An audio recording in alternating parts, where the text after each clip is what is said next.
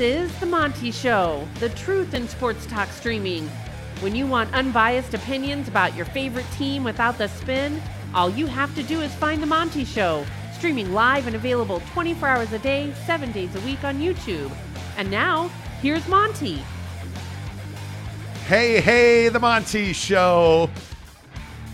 See, you mess around, you forget to turn the mics on. We do basic stuff on the Monty Show, presented by our good friends at the Advocates. TheAdvocates.com is, I tell you every day, you guys, the best injuries attor- injury attorneys in the business. I was talking to a, a buddy of mine who asked me about again workman's comp, and I, I I'm assuming there's a lot of workplace injuries because I get asked about workman's comp with the advocates a lot.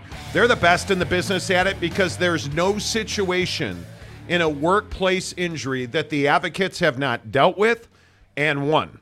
And that's what you're after when you get into an injury situation on the job. You need an advocate, somebody to fight for you who's seen the situation you find yourself in so you can relax rest easy, get back to the best version of yourself. Let them handle all of the issues. You just need to get healthy and get back to providing for your family. And they do it without ever asking you to reach into your pocket. That's what makes the advocates so magical. You don't pay the advocates unless and until they win your case at theadvocates.com where you can chat with an injury attorney 24 7, 365 online at theadvocates.com. Hello, everybody. I see everybody in the comments already.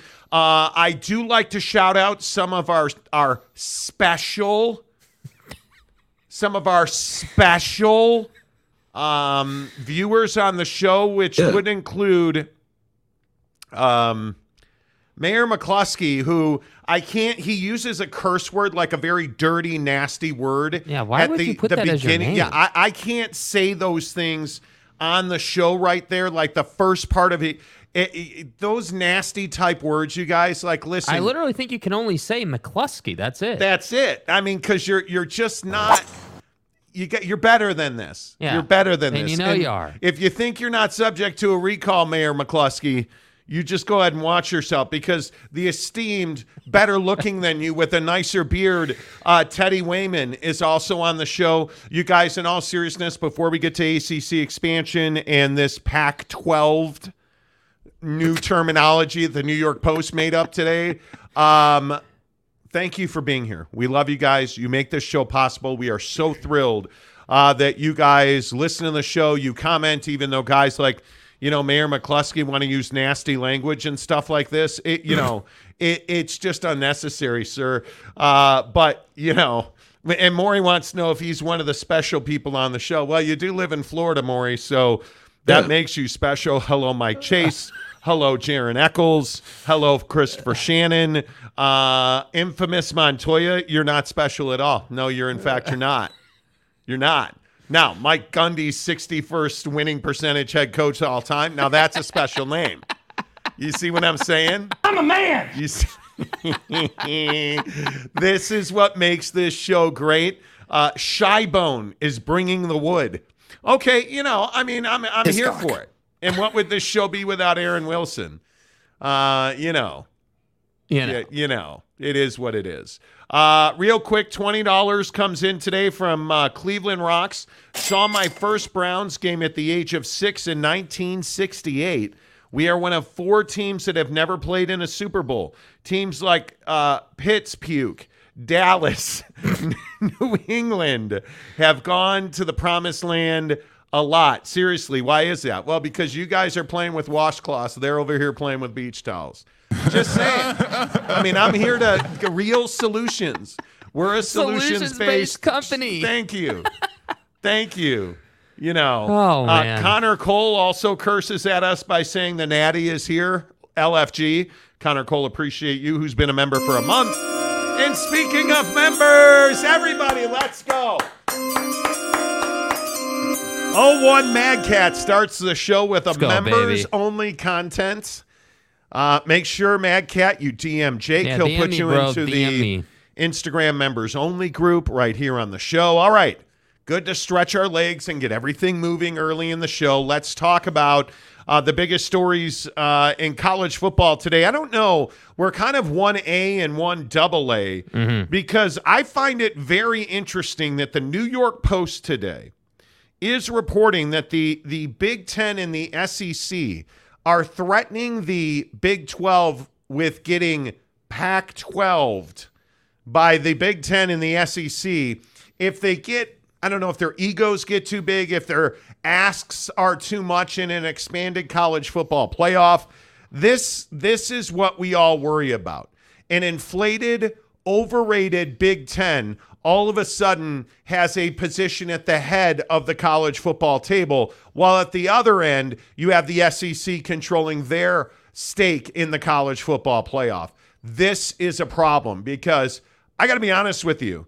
I think this shows that the Big Ten and the SEC are intimidated by the Big 12 and that they understand that Brett Yormark has taken an opportunity here in expansion and seized control and seized influence, Jake. I think this is actually not a shot over the bow, but I think this is a tip of the cap to the Big 12. Yeah, and I think it's classic, you know, uh, bully tactics. I mean, I, I think we see this all the time uh, in our world, you know, whether it's in sports or other areas. Like, I, I, I think the, the big boys want to continue to be the big boys. And in whether it's the Omni Hotel, whether it's you you trying to say that we're going to pack 12 you if you get in the way of us controlling uh, the college football playoff, like what is this third grade recess? Are you taking my lunch money? Like like come on, dude. Like this isn't this is it's just not where we are in this conversation. And I think the Big 12, frankly, at this point after expansion, has a decision to make about how they want to go about this. And I, and I really do believe it will decide the fate of college football, meaning,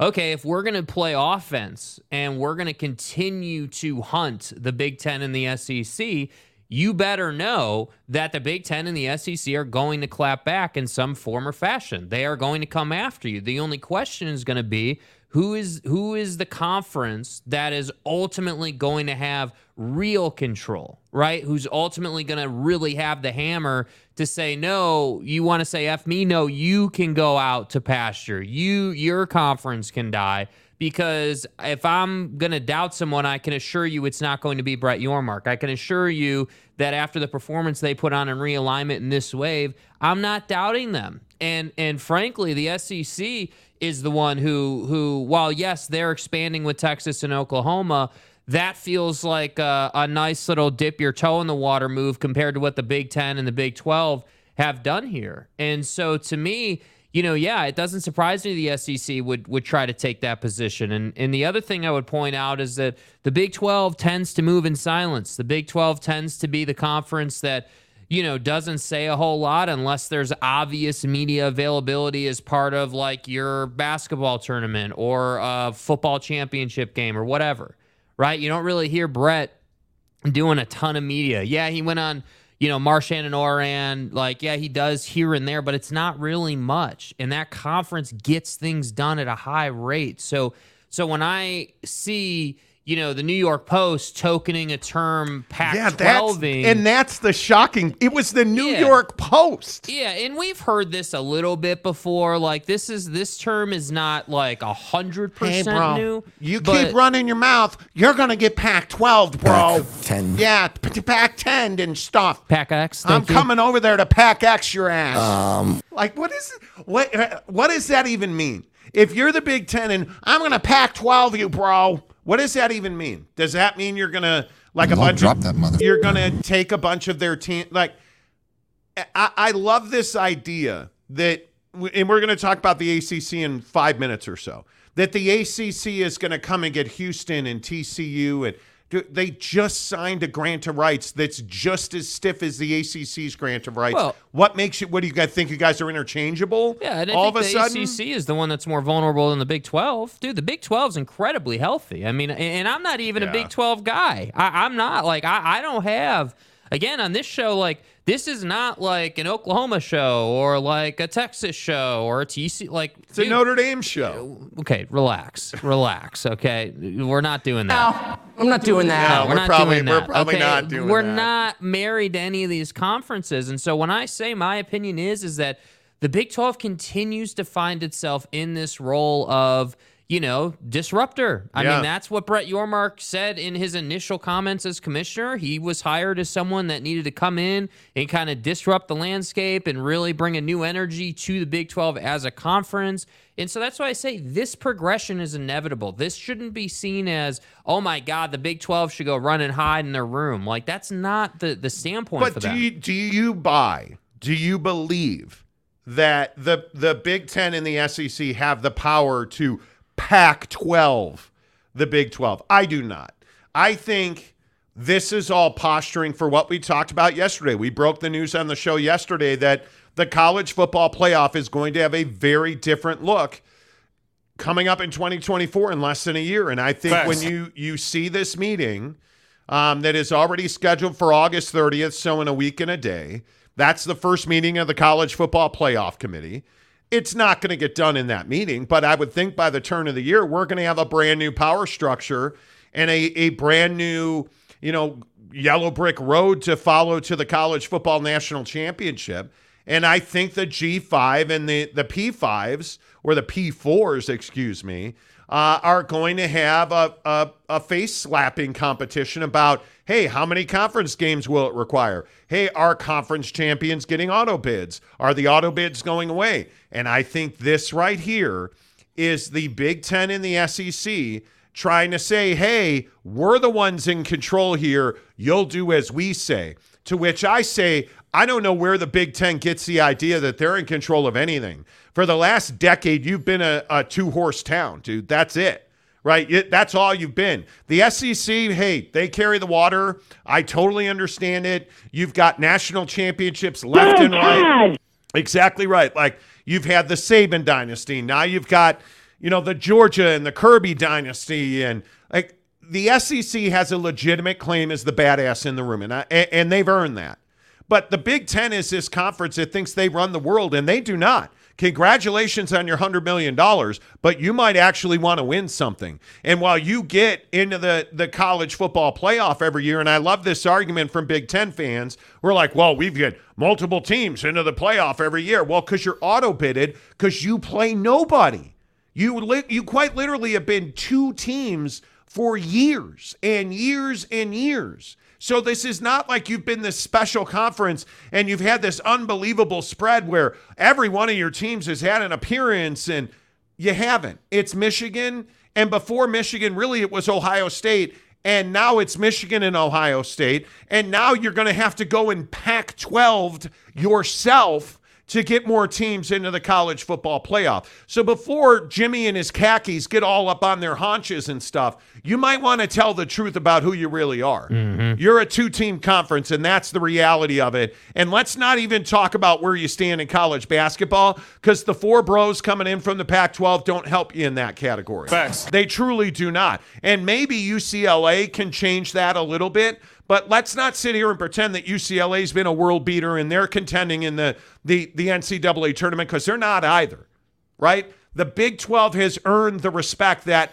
if this New York Post story is to be believed, that they're being threatened with being Pac 12, they've earned that respect because that's mm-hmm. that is respect born out of fear from from the SEC and the Big Ten, in my opinion. I think the Big Twelve has earned that because Brett Yormark is an operator. He is a he is a mover and a shaker. This is hardly the first time the SEC has tried to intimidate the Big 12, right? Like let's Oh, not let's, certainly let's not. not let's not joke around or beat around the bush or, or act naive about the idea that the SEC is is trying to. I, I, I the way I like to verbalize it is they're just trying to bully people in in the PR room, right? They're just trying to say, hey, we're going to use we're going to Sure. as as as good old Kirk Schulz used to say.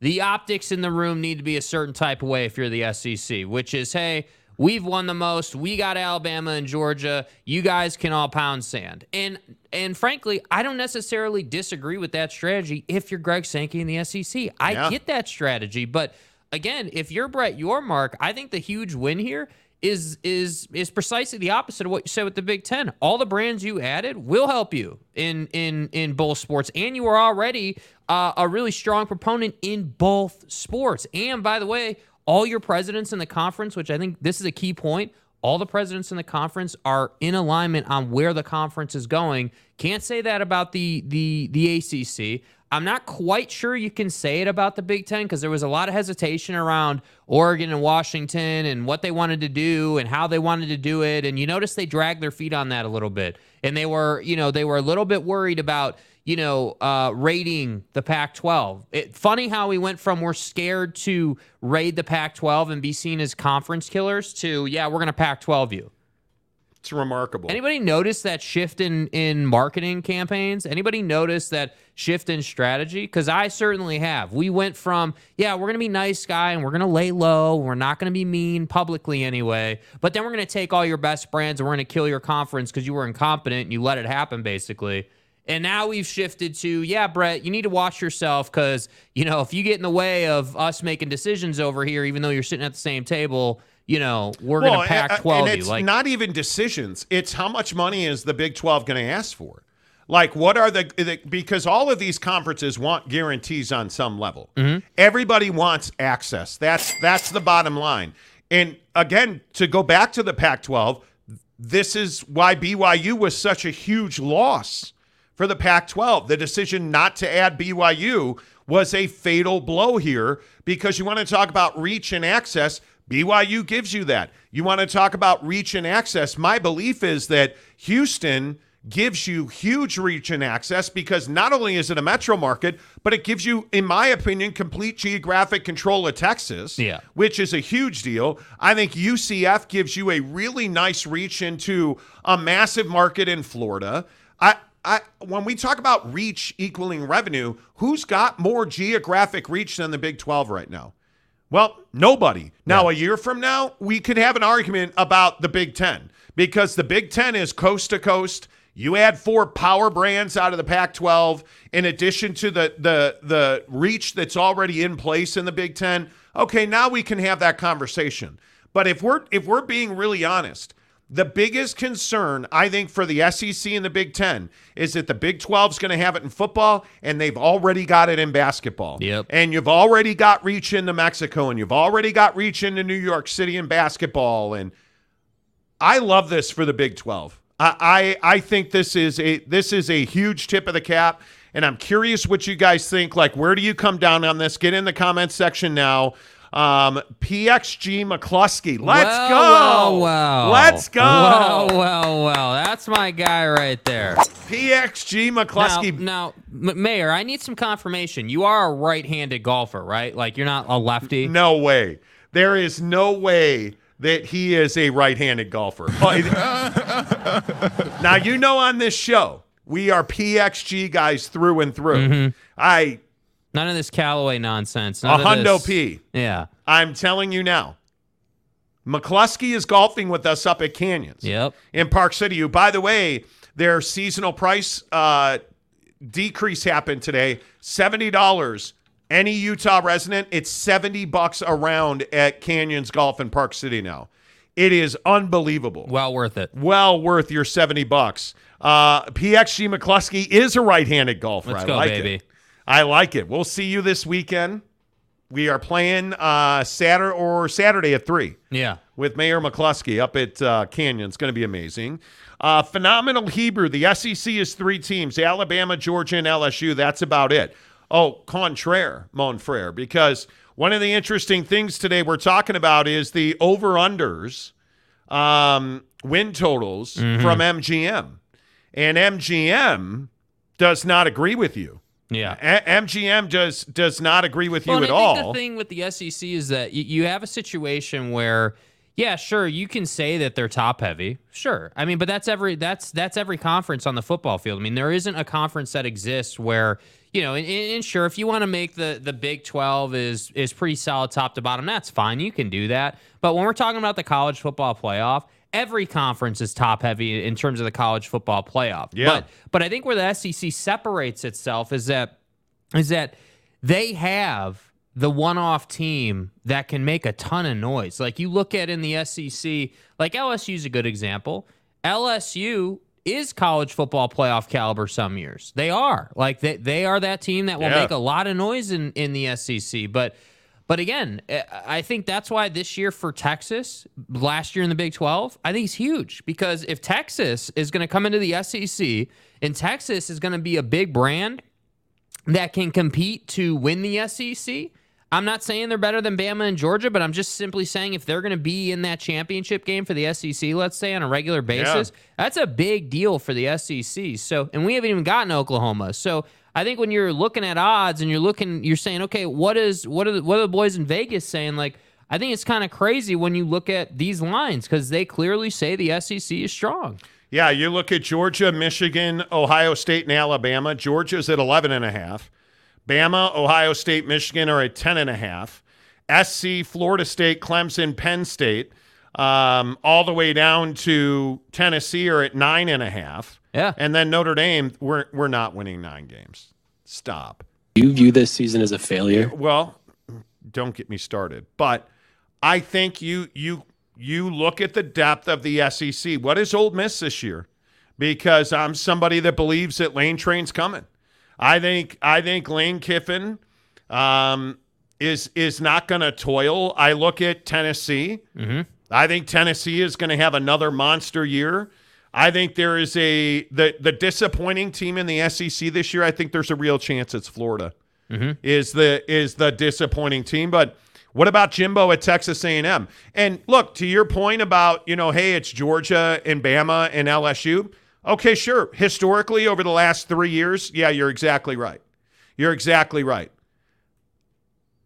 I think you look forward, and even just into this year, because I think your point about OU and Texas is exactly right. Mm-hmm. But you look at this year, I think obviously Ole Miss, Texas A&M, Tennessee, those are huge. But Missouri's got a chance to be a much better football team than they were last year. I think Arkansas, Auburn, you look at the bottom half of the conference is always what defines you. It's not the top three, four teams in your conference that define you. The strength of a conference is built on your on your really bad football teams. Yep. And and obviously your Vandy's, your your you know your Mississippi States who are not haven't been relevant for some time. You need those teams to really step up. Can Duke win football games in the ACC? Can Drake Maye and Carolina win football games in the ACC? Those are huge questions. But if that's the the measure, and I believe that it is, talk to me about the bottom of the Big 12. Yeah. Right? Like I, I agree with you that West Virginia is going to be an absolute shit show. I think they are gonna. I don't know that West Virginia it wins four games this because year because it's garbage. They're going to be terrible. But what do you like? Everybody is counting on this big backslide out of TCU. I think there's no doubt when you lose the talent they lost and you had the wins they had, yeah. you're going to step back. Mm. They're not going to win five games or six games and miss a bowl. Yeah. That, that we were watching a national show today that said, man, TCU is going to have to fight and claw for a bowl berth. And I'm like, do you have any idea what you're talking about? I, I, I look at the Big 12. Sure, is Iowa State going to be a bowl team? I have no idea. I, with the gambling scandals and the turmoil, and uh, yeah. Iowa State's in a tough spot, but so is Iowa. Mm-hmm. That's a Big Ten team. You you look at the the Big Twelve. I think Houston can compete. I also heard somebody today say that Dana Holgorsen was a, a hot mess at Houston. what the hell are what you are talking, you talking about, bro? Like his players at Big 12 football media days raved about Dana Holgorsen. Yeah. I, like I look at this conference. I think the biggest question mark in the Big 12 is going to be Dave Aranda and Baylor. Yeah. Can can Dave Aranda win eight games at Baylor this year? He's a hell of a defensive coordinator. Same thing about Brent Venables uh, at at at Oklahoma. Can Brent win eight nine games this year? If, if Baylor and Oklahoma perform, this conference is going to be the best Deep, football bro. conference in the country. Deep. They they are now. Having said that, by the way, on the way out the door, uh, the Pac-12 is going to be excellent. The Pac-12 is going to be excellent. Oregon State is going to be a handful. Yeah. I can see Cal winning games they shouldn't win. UCLA's not ranked, and maybe they shouldn't be, but boy, Chip Kelly's got athletes, and I I, I am here to tell you, UCLA's going to win some games you Well- don't think they should win. UCLA is the TCU, the Pac-12, right? DTR moved on, Yeah. lost some talent there. You would you Yeah. would figure a backslide, but we'll see. I think Arizona is going to be difficult. I think, I you know, we'll see what's going on with Arizona State at quarterback, and we can get into that decision next week. But I think this conference. And the- how crappy is Colorado going to be? Let's not leave them out. It's a four-win team, man. I know it hurts your heart to say that, but I I think you're looking at Washington is arguably the most underrated team in the country. Certainly. That they are ranked 10th. That Utah is ranked 14th. Okay, 14, fine. You have quarterback issues. Totally get it. Totally understand it. 14th? Okay. You have two teams in Washington and, and Utah that nobody has shown respect to so far. I look at, at a team like USC, Oregon. I think Oregon at 15. How is Oregon 15? How is Oregon 15? Dan Lanning and I don't know. I think this conference is flying under the radar. I think Oregon State has a chance to be a top 10 team in this i- by the time this season's over. Yeah. And I will fight you for that. I will fight you for that. That's right, Son of Skeeter. You clearly don't know how uh, much about Big 12, and West Virginia is going to make you look so stupid. I hope they do. Yeah. I hope they do. They look horrendous on paper. Yeah. I mean, they look really, really bad on paper. I, I don't know that there's a team that looks worse But going please, into the season. Please, and I'm being serious. I'm not even trying to razz you. Have your crow sandwich ready. Give it to us. Hey, man, Listen it- to the show, man. If West Virginia, if West Virginia goes to a bowl, I, I'm not sure what I, I will shave. I will sure. shave Jake Jake's eyebrows. If West Virginia goes to a bowl, I will shave Jake's eyebrows on the show. Yeah, that's I mean, not happening, dude. we'll do That's- it. No, it's not. We'll do. Don't No, it's don't not, you dude. don't you think I won't? You fucking donkey. I know I will. Uh, we're not doing that. Wyatt Earp for four dollars and twenty cents. Wyatt Earp. Uh, what's the over under on month dash year the ACC breaks up? Mm, I don't think the ACC is breaking up inside of twelve months. I, I I don't see it happening this year. I don't think anybody's going anywhere in 2024. Yeah. I, I don't see that happening. John Marzullo, new uh, 12 team basketball tournament featuring only Big 12 ACC Big East teams taste of their own medicine. Could be. I mean, the SEC is a hell of a basketball conference right now. Mm-hmm. So why would you want to keep them out? Big 10, eh. But why would you want to keep the, the SEC out of any tournament that you're starting? That would be lunacy. Yeah. That's a really good basketball conference, man. A really good basketball conference. Um, all right, let's get some of your thoughts in here. Uh, too much g- uh, gravy for my biscuits. Cal can't pay for wins. No, they can't. No, they can't. Rick Forster, Houston is a sleeper team. I don't disagree with that. I do not disagree with that at all. Um, too much gravy says prime leg. I can get you a toe. I can get you turf toe. We can do that. uh, Salamini, preseason polls are gar- garbage. Yes, they are. Yes, they are. Um, let's see. Rainey Branson says Chandler Morris will get TCU eight wins max. Eight wins is pretty good. Eight wins is pretty good. Yeah. Uh, if you if you backslide to eight wins, I think you're you're fine. You're fine. Jesus Pinto, six and six Texas, six and six Oklahoma, six and six K State. Texas. I will shave Jake's other eyebrow if Bro, Texas I only goes have six and two eyebrows, dog. Like I don't have ten eyebrows, dude. I'm not Anthony Davis. Come on, Do man. you guys really believe that there's a chance Texas wins six games? Because the boys in Vegas completely disagree with you. Texas at the at MGM, Texas is at what are they at nine and a half?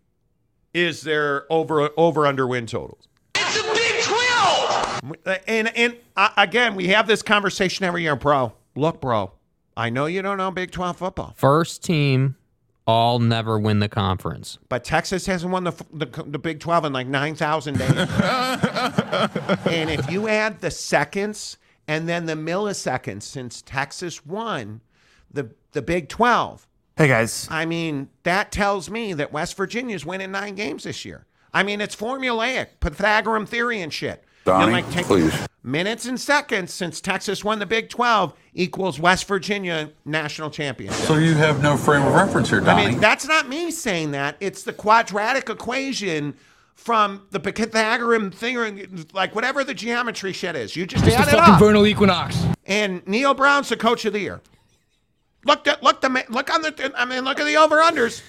Can't make this stuff up, bro. Uh, bro. Does anybody really believe? Do you really believe? Oh man, Texas Quinn Ewers. I mean, he is gonna. Wait, uh, uh, Yeah, yeah. how long is good old Quinn Ewers going to be starting for well, Texas? You know, you worry about. Guys, guys, guys, guys, guys. Come on, come on. Seriously, you guys. w- w- Like, I, I'm amazed. And listen, like here we go. Here we go. Timo 14. K State, Texas, and OU will be at least nine and three. OU has a very easy schedule. Okay, I can live with that. Yeah, that's doable. but not guy that's like, look, now I was talking to a friend of mine. Who, Look here, man. and, and I'm just saying, I understand he lives in Tarrant County, and he is an SEC guy now because you know the SEC owns Dallas. But he was. Oh my! I mean, they, they're at the Omni Hotel. Go look. The signs are on the wall, dude. He told me Texas is capped at five wins this year in Vegas. And then whatever the boys in Vegas want, Tarrant County gives them. Yeah, next question. Like that guy, I can't do it. I can't do it. Yeah. Like I understand. I get it. Quinn Ewers is probably going to sprain some sort of lady parts before the season even starts. Great. Mhm. Should have been starting Manning anyways. That's that's Just all I'm saying. saying. Uh, Domer Wop says flux capacitor. Hey, Domer. Too much gravy says Texas undefeated on being back. They are. They're back again. They're they're back again. Uh, and donuts. Golf fund for five dollars. Thank you. Appreciate Simple you, cost of one sugar coffee. Exactly. Do you guys know that I've in my entire life I've had cappuccino. I've never had a cup of coffee. Never. And I'm proud and I that. worked at Starbucks. And I'm proud of that. Boyd Lake. Uh, Texas is quote stacked every freaking year. Guys, guys, guys. Listen. you know, I've watched the the the, the Longhorns. And Hook I- boy. Now listen, admittedly, they've disappointed us every year. All hat, no cattle. Mm-hmm. But I'm telling you, they got some beef up front. This is our year. Some is- beef up front. This is our like. I'm telling you, get out the Clorox wipe, get the manure off the boots, and head down to DKR because this is going to be a year. Sark ain't drunk anymore. We're doing this thing. That's cute. I remember when I had my first beer. Probably way too much. oh my God. um, Rainy Branson, just a friendly banter though. Exactly. Uh, Monty, I think Washington Huskies will go four and eight this year. Guys, listen. Who the f- is that guy? Have you checked the rain gauge in Seattle? Bro. Four and eight. Uh, PXG McCluskey, bro, my sources, bro, tell me. BYU is 18 and 0 this year. Know your role and shut your mouth. Okay? Know your role. Know your role and shut your mouth. BY freaking you. And they don't drink coffee either, especially not warm coffee. Or cold, is it up there? I don't remember. Iced. I thank you, sir. No caffeine, please. But you give him a gold can of Coca Cola, BYU will beat that ass. Stay hard. You're welcome. You get, this is all off the top of my head. Uh, Kaufman, uh, bet the under on Texas. They never live up to their expectations. Okay, okay. Listen, listen. I'm here for you guys. The, the there it is. Yeah. The, the guys at, at MGM, Bet MGM, have Texas at nine and a half. mm-hmm. And the under, if you go under, it's plus 105. Mm-hmm. So that's not a bad number. It's not a bad number. So do it. Do take show me how wrong I am. Show me how wrong I am. Dude, I will clean your boots with Jake's shirt personally. Let me tell you what that. You know, there's not a chance in the world. And Texas, I I, I will say, okay, let me. Um, oh God, he's gonna make excuses now. Fat ass is backtracking, and that's a big track. Hit the damn like button. Thanks. Uh, yeah, hit the like button and subscribe. Um, Texas's schedule is not by any stretch easy. Rice win. Win.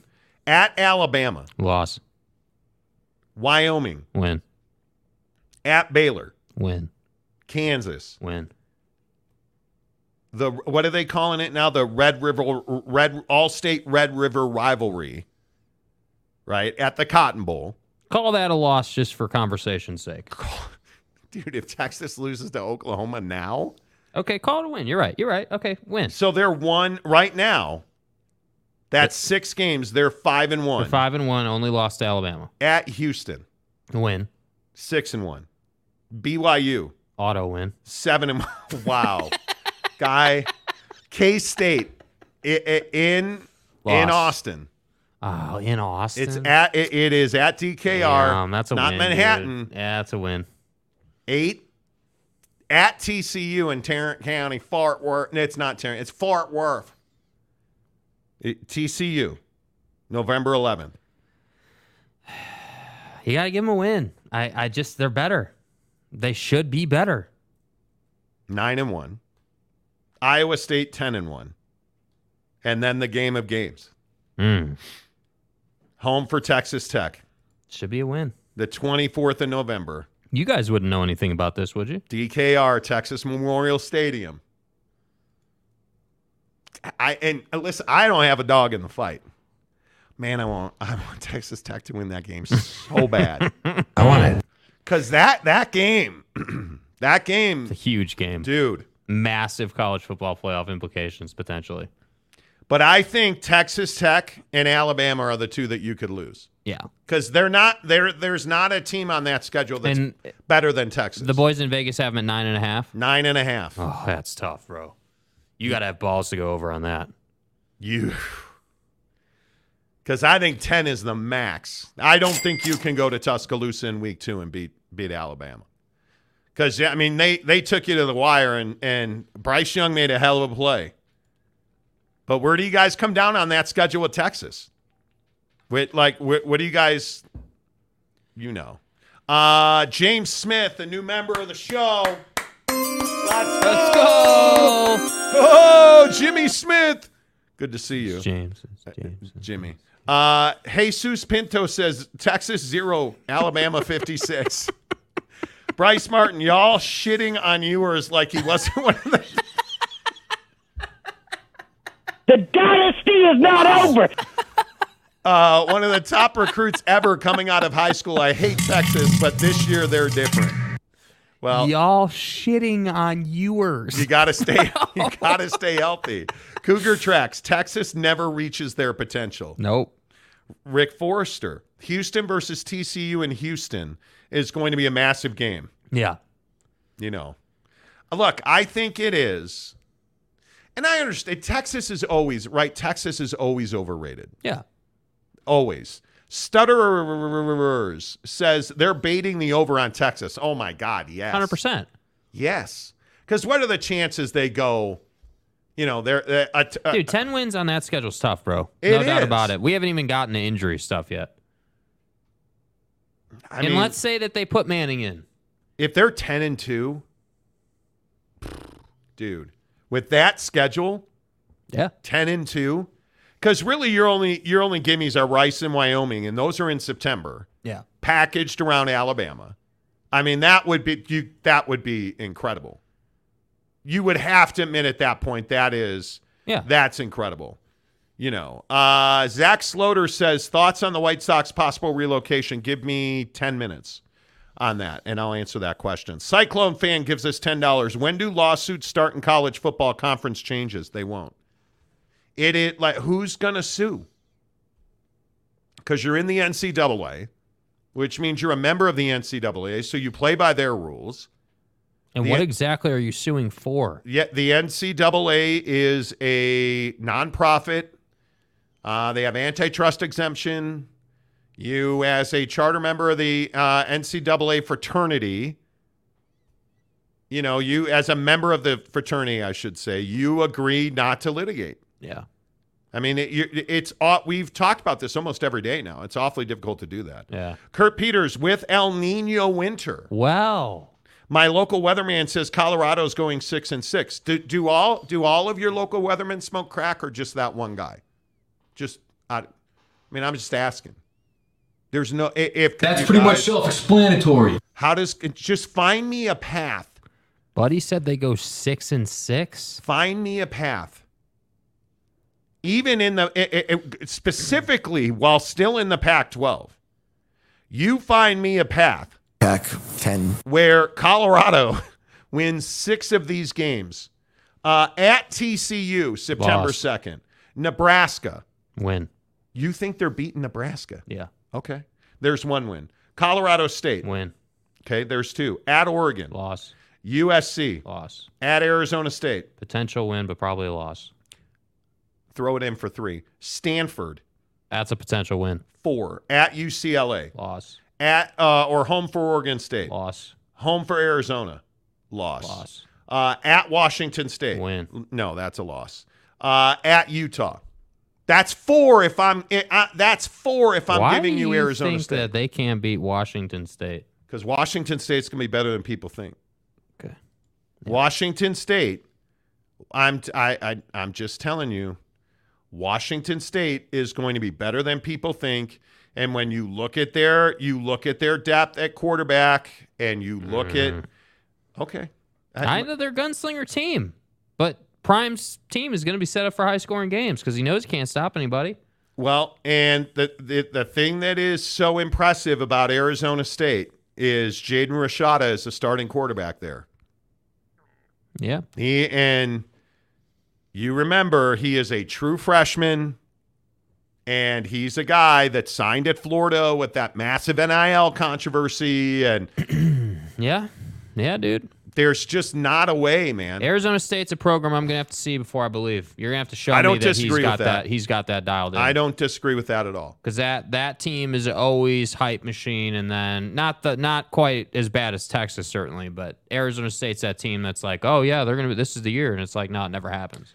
Uh, Delaric, Texas will lose to Bama Tech in a random conference game because that's what Texas does. It is because Tech wins the conference undefeated or one loss, dude. Texas Tech.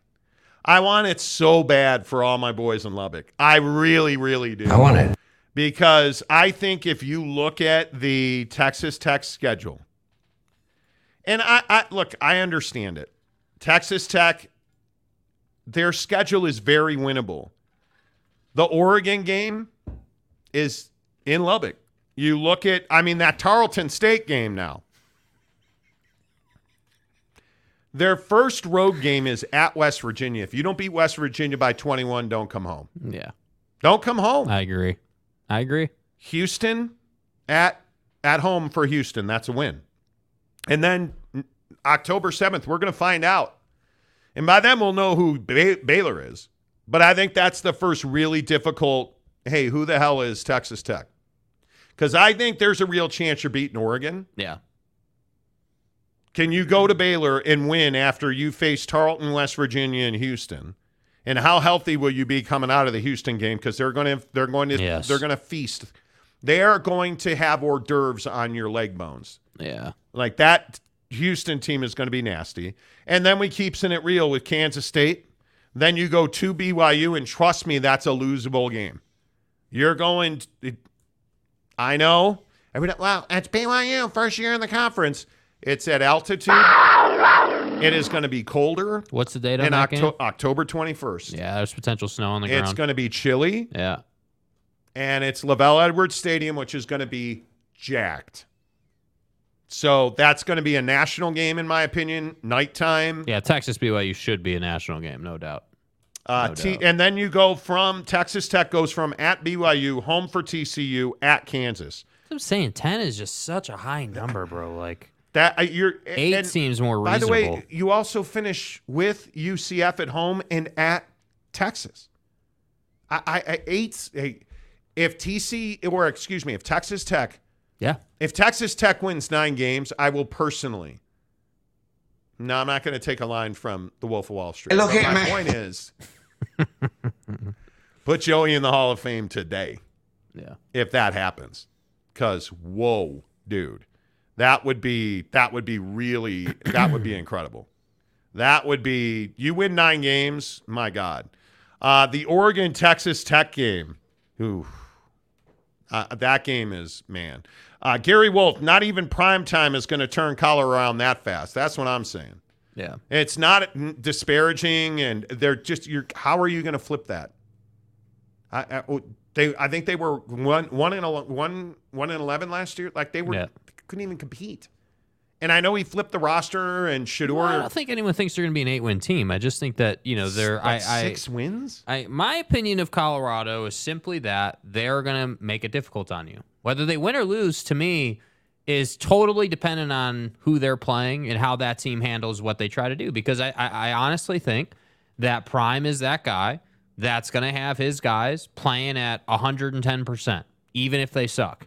Right? Like even if you're terrible, you're going to play at 110 percent. I don't disagree. And you're going to try and be really physical, and you're going to try and kick the hell out of the other team physically because you know you can't beat them straight up.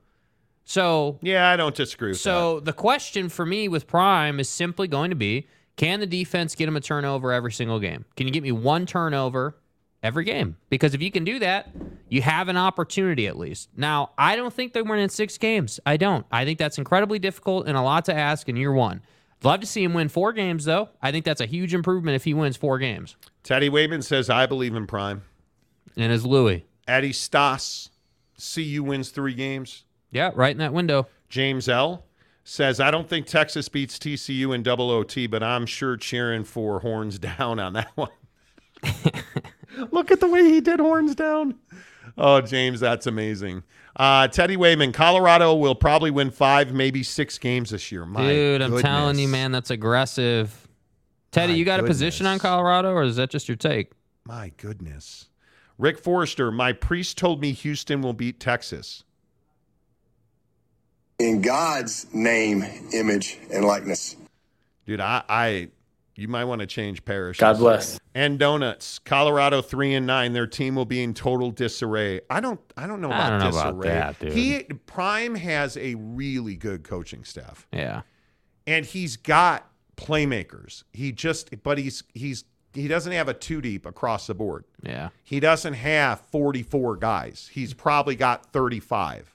Maybe. And you can't and a conference as difficult as the Pac-12. Man, uh, winning six games in the Pac-12 is going to be a challenge for even like a Utah. yeah. They're going to have to fight their way to wins. Mm-hmm. Oregon's going to have to fight their way to six, seven, eight wins. I I look at USC. Again, I, I know everybody's like, oh, bro, totally overrated. Okay, so look at USC real quick. Look at USC. They're a top, I would put them top three team in the country. I think they're that talented. You know,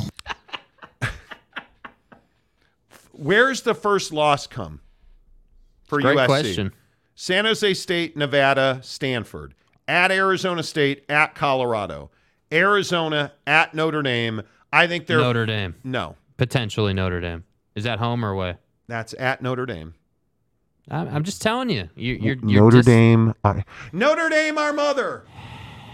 Please bless us because Notre Dame's saying going Notre to Dame's suck. good. I'm I think saying Notre that, Dame- that game is is a huge wild card. Notre Dame's going to be lucky to be a 500 team. What if what if Caleb Williams is out for the season before the Notre Dame game? Oh shit! I, I well, that's my point though. You don't know. You're deep into the what, if, season. what if my dude. mom had never given birth to me? You all would be bored right now. But she did, What's up, so you're not, right? I'm a pimp. Pimp's going pimp. And I'm just telling you, Caleb Williams, I'm not going to play the what if he breaks his arm game because I hope it doesn't happen. I hope every player stays healthy because that's that's what that's what we all want. The best players going head to head.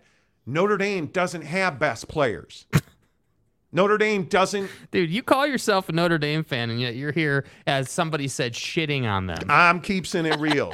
I'm telling you now, Notre Dame's not good.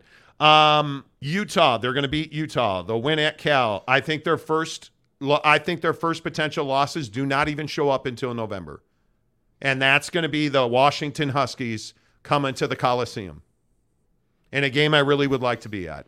Uh, and then USC goes and plays the wildly overrated uh, Boza Dick or Bo Nix. My bad. Uh, yeah, yeah, I know what time it is. sentences You get ran together confused and stuff, you know, and stuff. Right. Um, at Oregon on November 11th, and then they finish with UCLA. Those are their those are their three best chances to lose a game. I think Utah's their fourth best chance, and throw in a crazy road game. Arizona State comes to mind because They're going to have a wild quarterback, but I don't see USC losing until maybe November 4th. Okay. Unless Caleb's fingernail polish chips off and people get crazy, it could happen. But if he listens to football at 50, 10 of the hour every hour, I just I just don't see that happening. Because football at 50 is presented by Papa Murphy's Pizza. Use the promo code Monty25 There's levels to this game, man. to get 25% off your purchase. Yeah. Um. All right.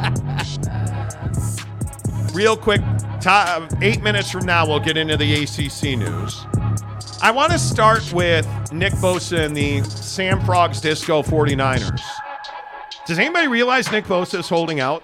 Is this one of the most under the radar stories ever? Oh, it's certainly not Jonathan Taylor killer whale level.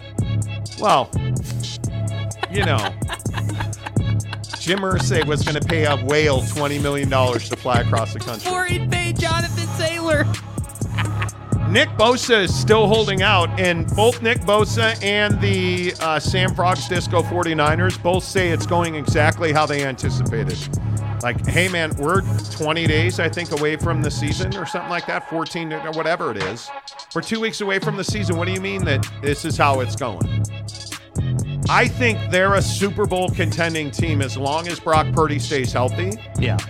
And then they still may be because Sam Darnold's their backup now. But without Nick Bosa, this th- this team does not win a Super Bowl, in my opinion. Yeah, it's different. And I don't know where the NFL and their organizations thought it would be a good idea to not pay your best players. Because that's where we're at. Hey, we're not going to pay Bosa. We're not going to pay Jonathan Taylor. We're not going to pay Saquon Barkley. We're not going to pay, you know, any, eh, you know, any of these guys. And I just don't understand it. I, I don't know. Like, I understand that there's a cap and money. and Yeah. guys want more money and you know we get to sit around and talk about going short in some areas and you know not paying zach martin like why are we not paying our best players dude there is a cut of player in the league that deserves to be paid at the very top in the premium category Totally agree. and then everybody else gets to take a pay cut because of that and that's just how business works but i just I, dude the league is defined on making plays when it counts and guys like bosa make those plays Yep, totally agree. So does uh, Baker Mayfield. Baker Mayfield wins the Tampa Bay Bucks quarterback job. Shaboy, Let's Baker. go, baby. Let's, Let's go. go. That's my guy, man. Come on now. Jake is a huge Baker Mayfield guy. Um, woke up feeling dangerous. Yeah, you know, dangerous. I don't think this matters because I just doesn't. don't think their I think their offensive line has taken some hits. They're a I bad think team uh, with a bad quarterback who's not going to win anything. I think Baker's serviceable. I just don't think Tampa's any good. And I think the other story around Baker Mayfield is he's suing his father's company over missing money. What is it, $12 million? Yeah, $12 million. Dollars. Baker signs an NFL contract, invests $12 million in his dad's company, and then goes to find out where the money is and when he's getting a return, and nobody has any answers. So now Baker Mayfield is suing his father's company in what looks like a situation and sounds like a situation, in my opinion, where somebody stole Baker Mayfield's $12 million. Yeah, basically, you know, Baker invested in his dad's company or what he thought was his dad's company.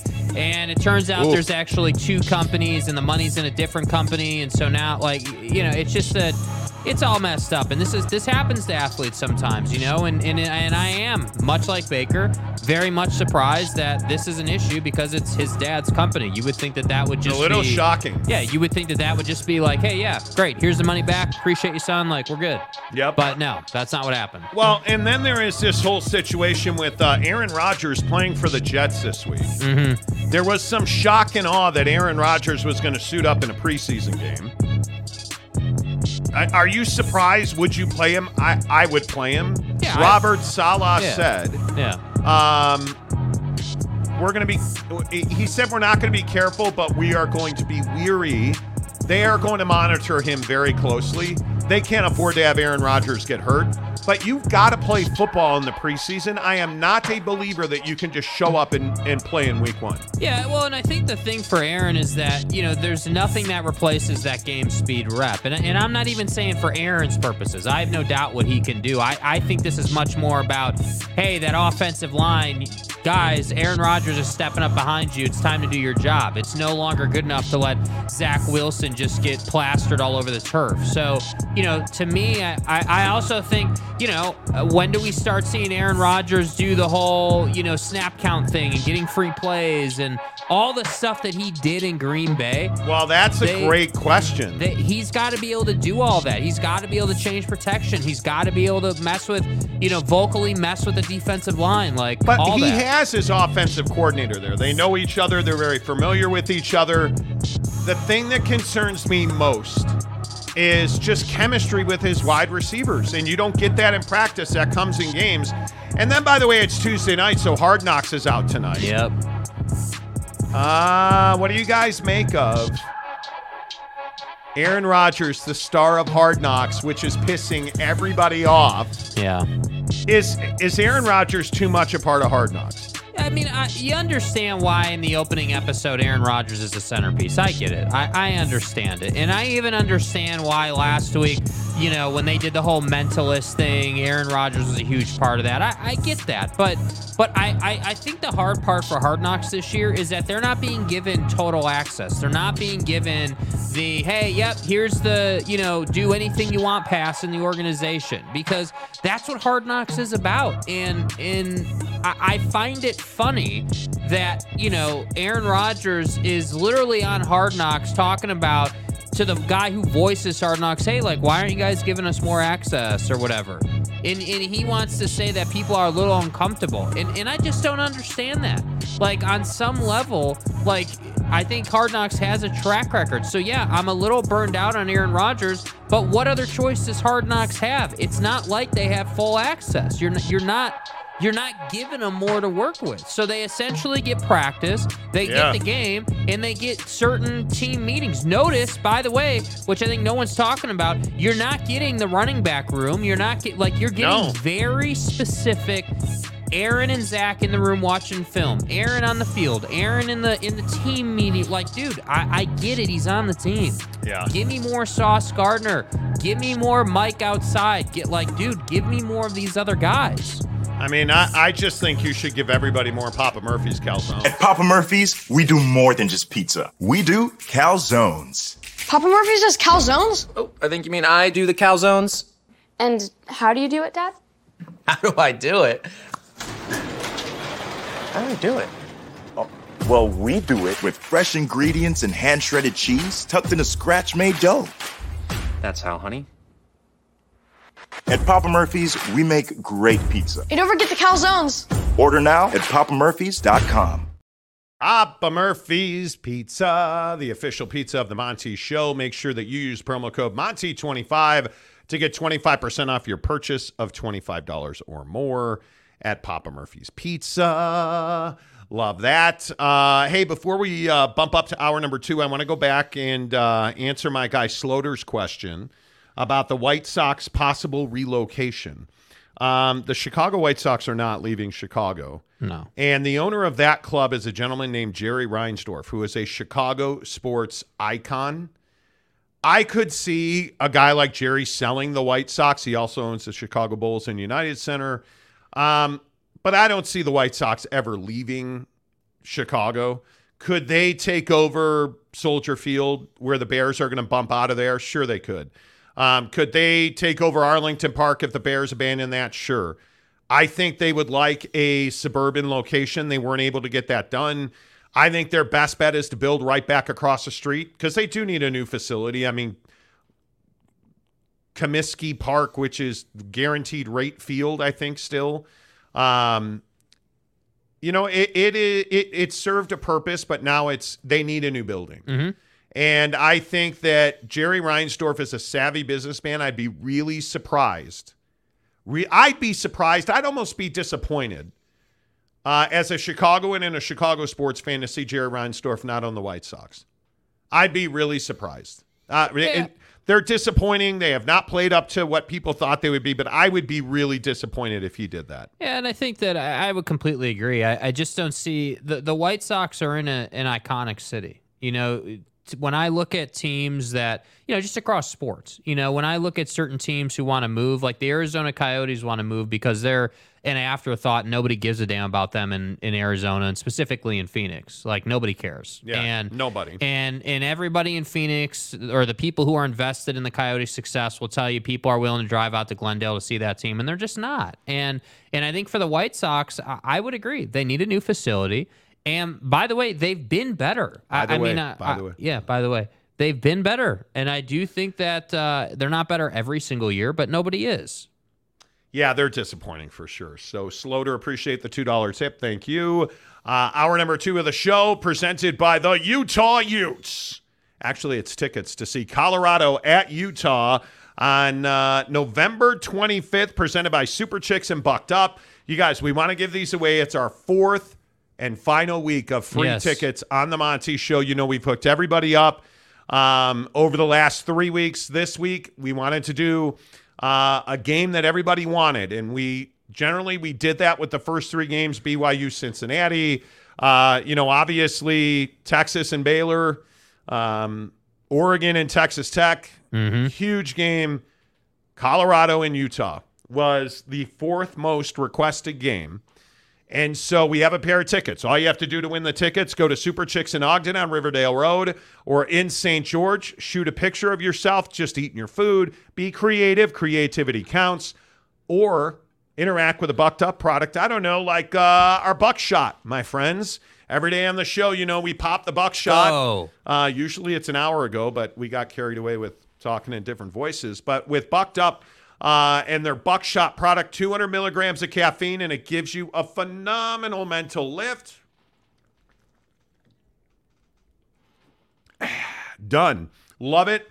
Get them online, buckedup.com. Use the promo code Monty20 to get 20% off, or just go to any convenience store, whether you're in Texas, Florida, no matter where you are, California, Arizona, Utah. If you're in Utah, Arizona, Nevada, go to Maverik. Um, if you're in Texas, go to Hy-Vee. You know, go to your local store, get yourself some Bucked Up, or you can order it online at buckedup.com. You can get it at walmart.com. If you're in Utah, again, you can go to any of their great uh, Bucked Up stores. Tell them, hey, Monty sent me. They'll give you a free energy drink at any of their Bucked Up stores. Take a picture, tag us on Instagram or Twitter. You're entered to win. We'll announce the winner of the tickets on Friday for Colorado at Utah, November 25th. Thanks to our good friends at Super Chicks and Bucked Up.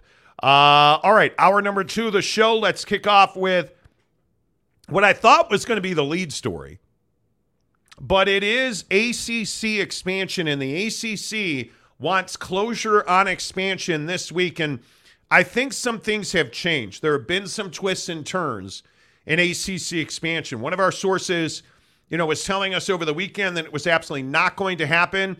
Talked to several other sources and then went back to the same source who told us today, well, some things have changed. The Carolinas, which are North Carolina and North Carolina State, have moved from a hard no to a maybe based on the fact that Cal cannot take zero dollars.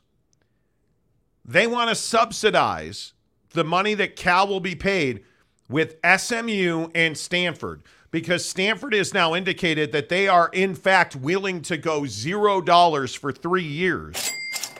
They will take zero dollars in media distribution for three years. SMU has indicated that they will take zero dollars for five years to get into the ACC. And if they're able to get Stanford to sign on the dotted line for zero dollars for three years, ACC expansion is as good as done because they'll take that on top of SMU's money and they will distribute that based on a revenue split. So the top teams in the conference, mainly Clemson and Florida State, stand to make significantly more money, as does North Carolina, by the way, which is why you're seeing those those universities are now willing to open the door to ACC expansion. And if Miami plays ball, and we'll see if Miami plays ball, because I think Miami is one of the great unknowns in ACC expansion. If Miami agrees it's over because I think North Carolina and North Carolina State are tied at the hip. North Carolina is going to say yes because it's significantly more money for them. That just leaves Clemson and Florida State, who can't stop anything on their own. I think ACC expansion, Jake, has never been closer. Yeah, you know, I think that this concept of Stanford taking, you know, no media distribution payment for three years is really fascinating because obviously we've heard all about the billion dollar endowment for athletics. You know, obviously Stanford's not hurting for money, and and so conceptually, yeah, sure, it makes it makes a lot of sense that you know they'd be willing to take a write down and take no money for the first three years. I, I, I get that, but at the same time, I also wonder for Stanford, what's the upshot outside of just getting into a conference? Because right now that's the main priority. Hey, we got to get into a Power Five conference. Okay, great, but long term, if you're Stanford, what does this look like? Because the thing with the Mountain West that to me was attractive if you're Stanford is is that hey, it's only three years, and then you're out looking again which would allow you to leverage a little bit, which would allow you to scheme a little bit, have more conversations, and potentially find a better home that didn't require you to fly across the country, right? That to me was what was exciting about the Mountain West. But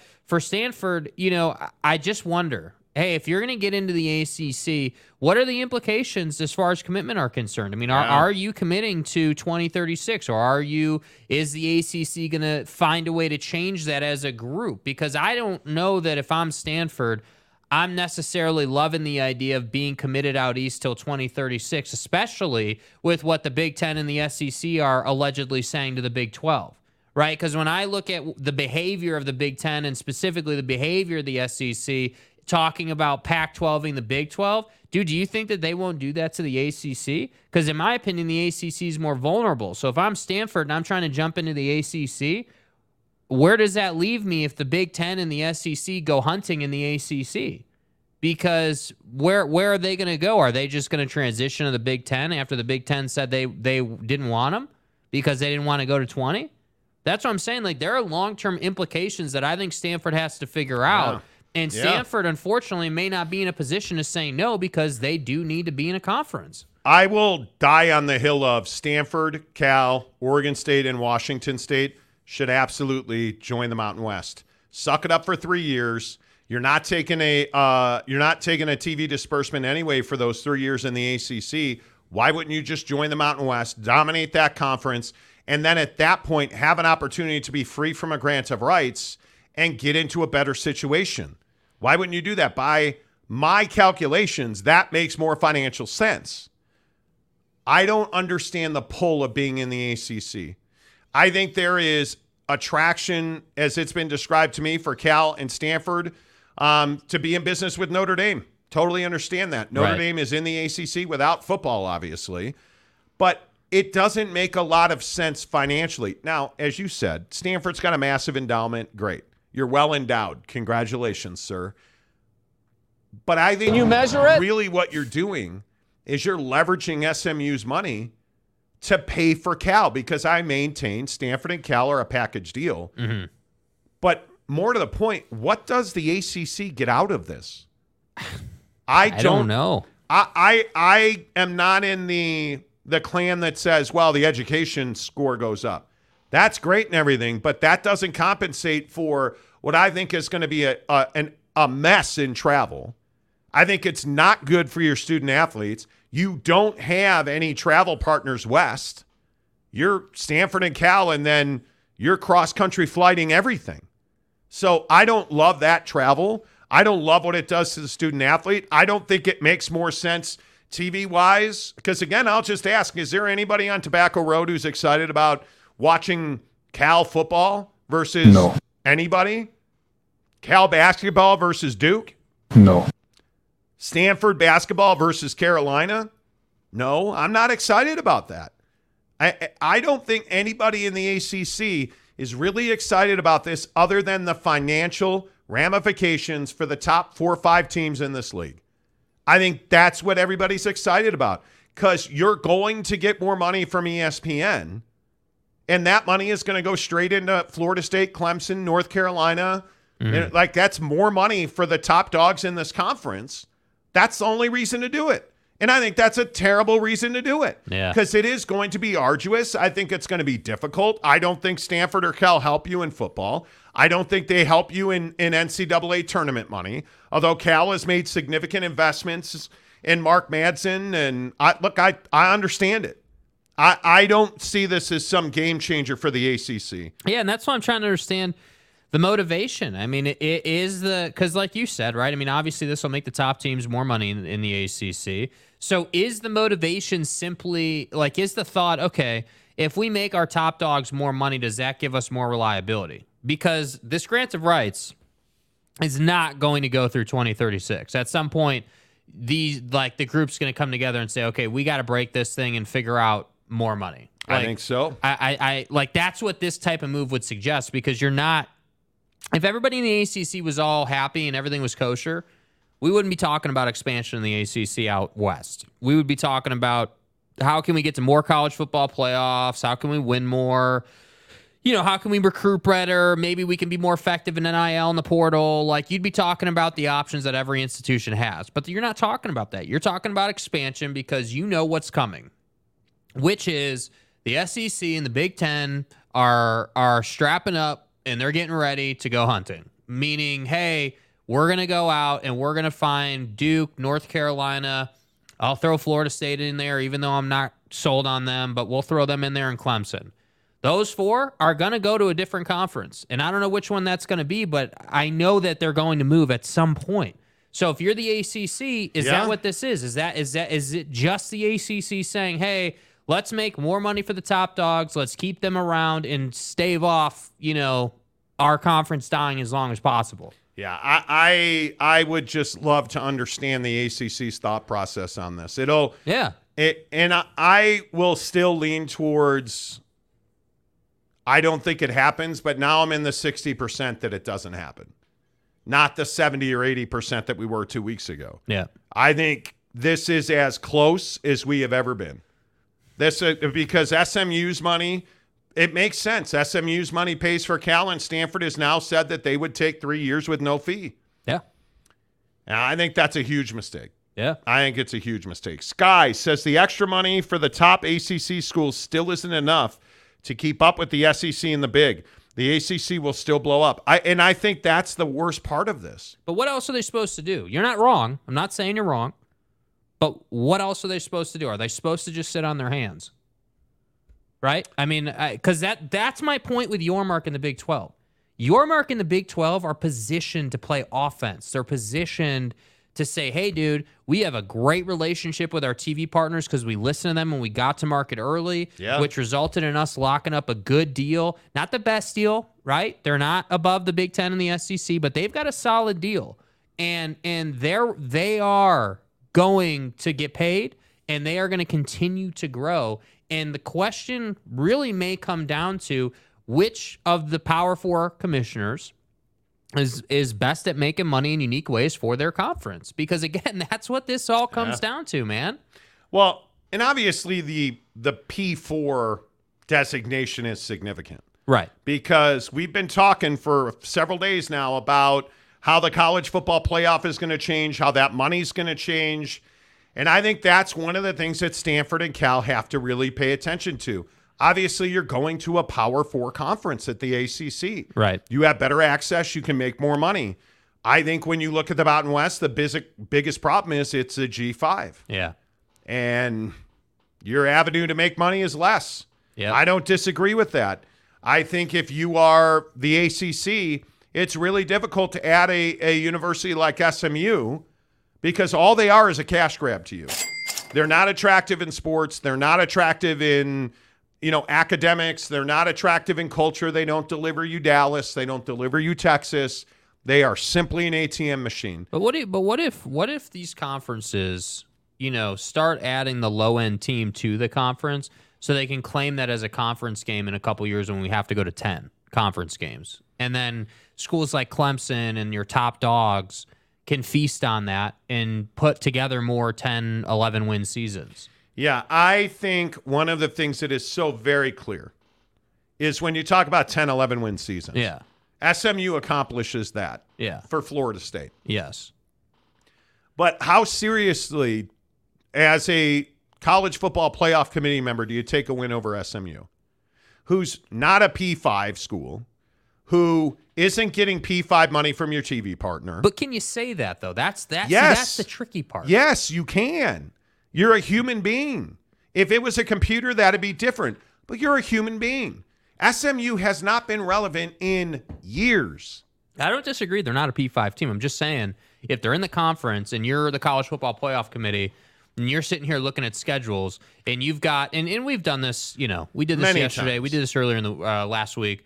But you look at West the Western Kentuckies of the world who are on Alabama's schedule, I think. I mean, you look at you look at schools like that, and if that's a conference game, does that change the distinction? Because Western Kentucky obviously is not in the SEC, but if SMU was in the ACC and you're looking at okay, hey, you know, how are we going to rank the top 6 in the college football playoff when we're in November?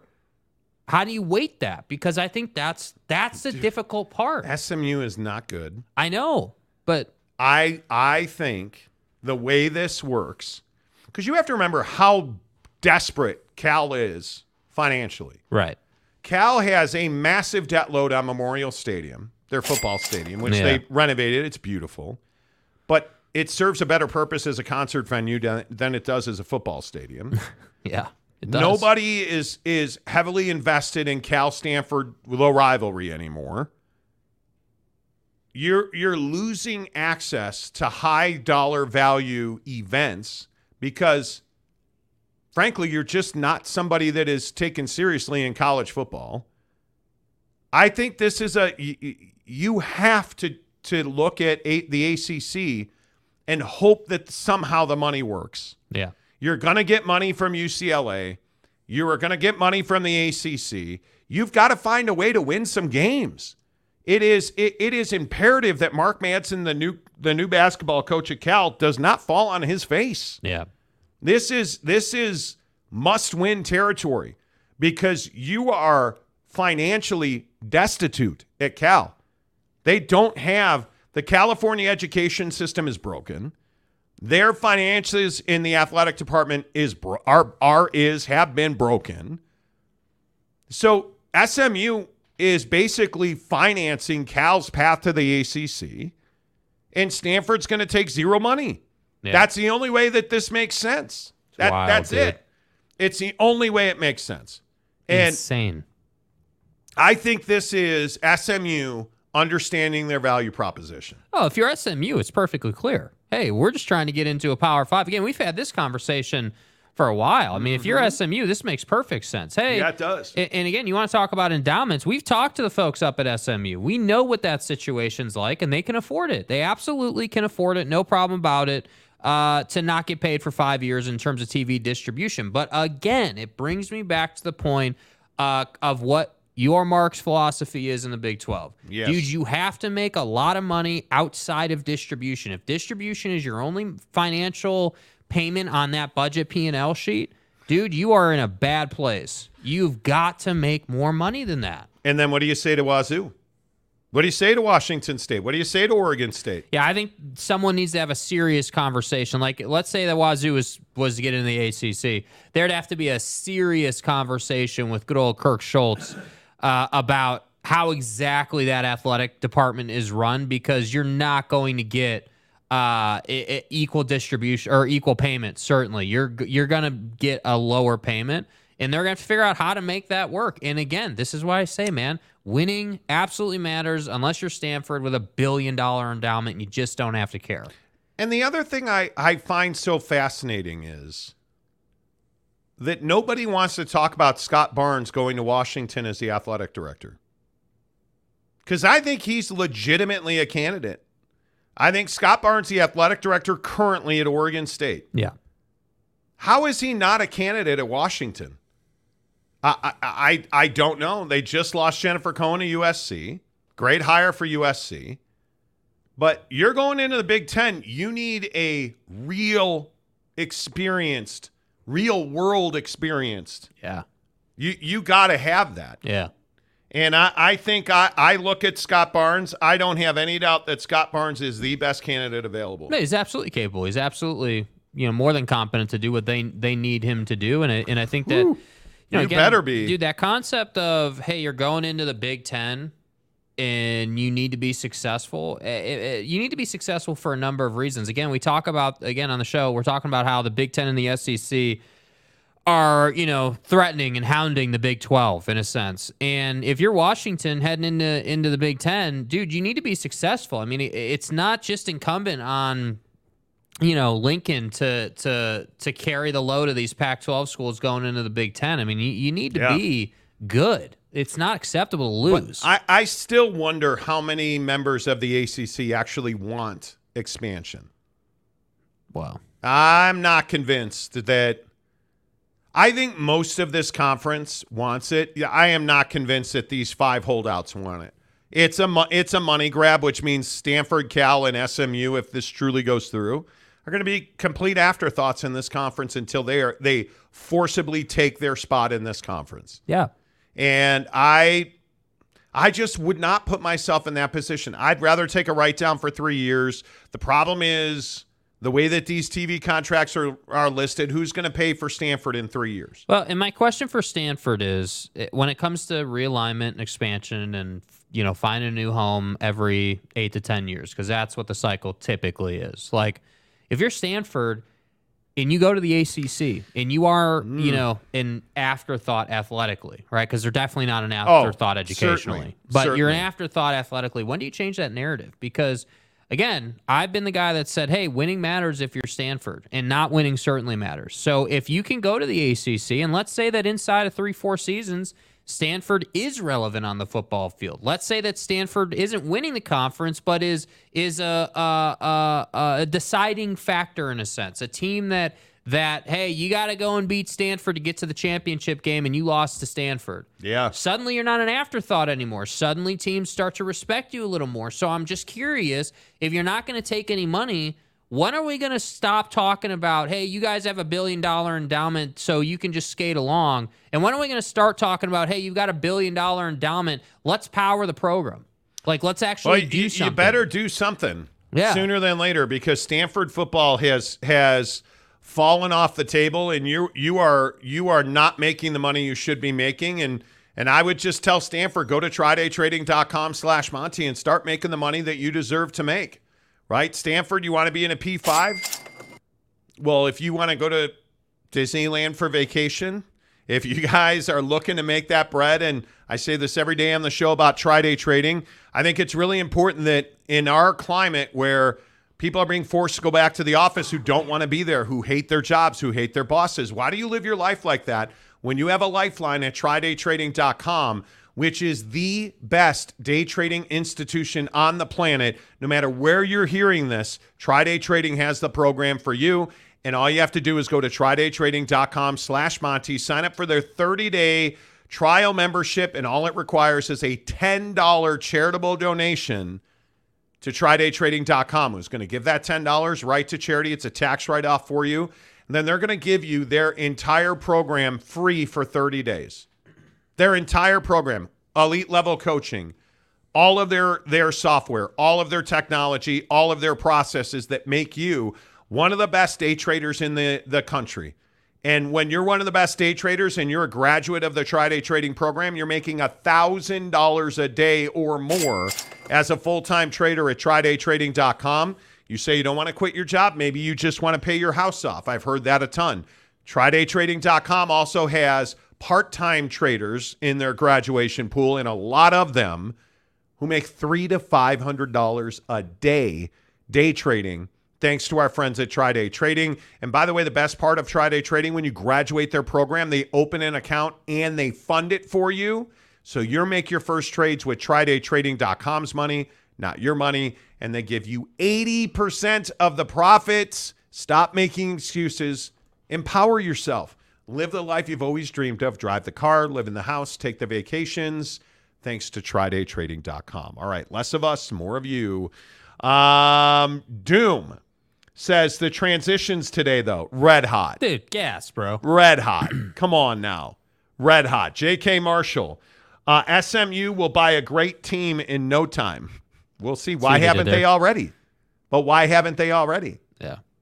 That's a big question. Sky says, "Will Wake Forest at Cal fill that stadium to pay off the debt?" It won't. It won't. Nope.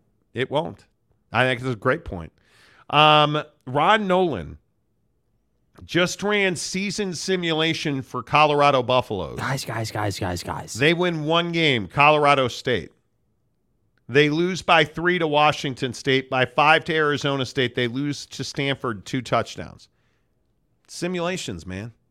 People love, people send me screenshots of the sims that they do. hmm And I'm like, hey, that's cool. They're never right. So you have no frame of reference here, Donnie. They're never right. OG Gary, 12 and ACC merge called the Back 12. Okay. Okay. You know. Uh, Gary Wolf, ponies, massive endowments. Yeah. I mean, endowed like a horse. I, I oh, that's not what you meant. Dif- that was different. My, I was, my best of intentions, yo. Uh, Mike Smith, if SMU has all that money and does not win championships every year as it is, not sure how less money and more spent on travel costs versus better competition is going to make them a better team. It's one of the great mysteries of life. Uh, why isn't Tulane a candidate for ACC expansion? Very simple. They're not a uh, P5 uh, university. Very but, simple. But That's neither it. is SMU. But SMU has a massive donor base and a huge collective and a ton of money. Yep. And Tulane does not. Tulane's not willing to take five years of no media distribution. Yeah. It's ve- it's very simply a money proposition. Money makes the world go round, man. Yep. And when you have SMU that's willing to forego media rights distributions for five years and $200 million from boosters, I mean, that buys you a lot of, of cred with the ACC, apparently, or at least that subsidizes Cal, which is what really needs to happen to make ACC expansion with Calford a reality. Yeah. So that makes sense. It makes sense to me. But again, you know, uh, Tsunami Warning and Domer Wop are having conversations. The stadium is ripping itself apart at two inches per year from the Hayward Fault and uh, could get a 7.0. That's why they rebuilt the stadium. Um, I don't believe that's currently still the case at Memorial Stadium, uh, where Cal plays. Cal. So the reason Cal is so debt strapped is they they had to re basically rip their football stadium down and rebuild it because, as you know, the Bay Area has multiple active faults, um, and everything they do there has to be built to specifications to withstand significant earthquake activity. It was found that Memorial Stadium could not do that. And one of the things that happened while I happened to work at the great KNBR 680, The. sports leader, uh, was that they did what's called seismic retrofitting at Memorial Stadium. And it just, the cost overruns were amazing. And so that stadium is in good shape. The issue becomes the money it took to get that stadium in good shape. Yeah. So it, it's just been a it's been an absolute disaster, dude. Their their their, their finances are in terrible shape. Yeah. Matthew uh, says SMU has very little going for itself. They don't. I, and what is the it? money proposition. That's it. That's it. That's the whole nine. What is it? Doom says Stanford has a Cal problem. They do. They do. But SMU solves that problem. Uh, Mike Smith, Vandy is already in there. Difference between that and adding a new team to a conference. Very different. Very, very different. Matthew says uh, Utah and TCU are really the only schools that have earned their way into a power conference by winning. Well, and it, the funny thing is, like Boise State, Boise State was one of the original BCS busters and never got the never got the call. Yeah. Is Boise State a P5 university? Not right now. No. I don't think so. What will it take? Because they're rebuilding all their facilities. Albertson Stadium is going to be gorgeous. Yeah, I mean, I, I think that it would take you know a, a little bit more more winning to bring you some more notoriety, so you're more on the radar more regularly. I'm not saying that you know you got to be a top ten team or a top twenty. Like, yeah, sure. Would it be nice if they found a way to skirt into the top twenty five once in a while? Yeah, that'd be nice. But Yeah. I think you know the the the biggest thing is winning a non conference game. You know, beating an opponent you shouldn't beat to kind of put you on the map. uh, and bring some attention to the program, which then will bring attention to new facilities, and you know it's a snowball effect. So that's why I say, like, if you're Boise State, that's great. Everyone knows you're there, but you're not regarded as a difference maker in any sense of the word, whether it's financially or on the field. Like you're just not right now. Greg Hill says Tulane is very worthy. They may be worthy, It's not what we're talking about. but it doesn't matter if you're worthy or not. Yeah. Uh, there is a very select, and I, I know this frustrates people, but there is a very select set of circumstances that makes that makes things possible. Facts. It's two hundred million dollars gifted to SMU by its donors and collectives Yeah. over a five year period. That makes it possible. Note it has nothing to do with winning football games. It has nothing to do with winning basketball games. It has nothing to do with the fact that you have Dallas on the front of your uniform mm-hmm. because nobody cares. Yeah. Give me the $200 million, or frankly, we won't give it to you. We'll keep it for ourselves. Yeah. That's what it's about. It doesn't matter the academics in the AAU at Tulane. It doesn't matter you beat SC in a bowl game. It doesn't matter your football program's been trending in a, a very strong direction. It just doesn't matter. Yeah. It- do you want to forego media rights distribution for the next five years? Oh, you don't? Okay, we'll move on. Have a nice day. That's oh, you what do. it is. Oh, you do. Okay, great. We can talk. And I and I, I feel I feel bad because it's unfortunate. But that's what this is, and I- and I think that a lot of people want to be nice about like business, and in in uh, you know again, uh, some people might say, "Hey, well, just being an asshole about it." I, I don't really feel like I'm being that much of an asshole about it. I I, I think don't think it's- so either. I, I- I think it's much more of just this is the circumstances with, with which you have to work with if you're SMU. And unfortunately for Tulane, Tulane fan wants to sell you a story on that SC bowl game performance, and and unfortunately that's not enough to catapult you into some conference because of what my guy here has just explained. So I, I just don't think that it has to be such an emotional thing. I, I think what you need to understand is that is that at some point you, you have to do something in your your Exactly your right. athletic department in football or basketball to make you an X factor in the conversation with a Power Four conference. So, you know, you look at, you know, like Nebraska or Wisconsin. Why did those two schools just wake up one day and say, "Yep, we wanted to go get Luke Fickell"? Why do you think that happened?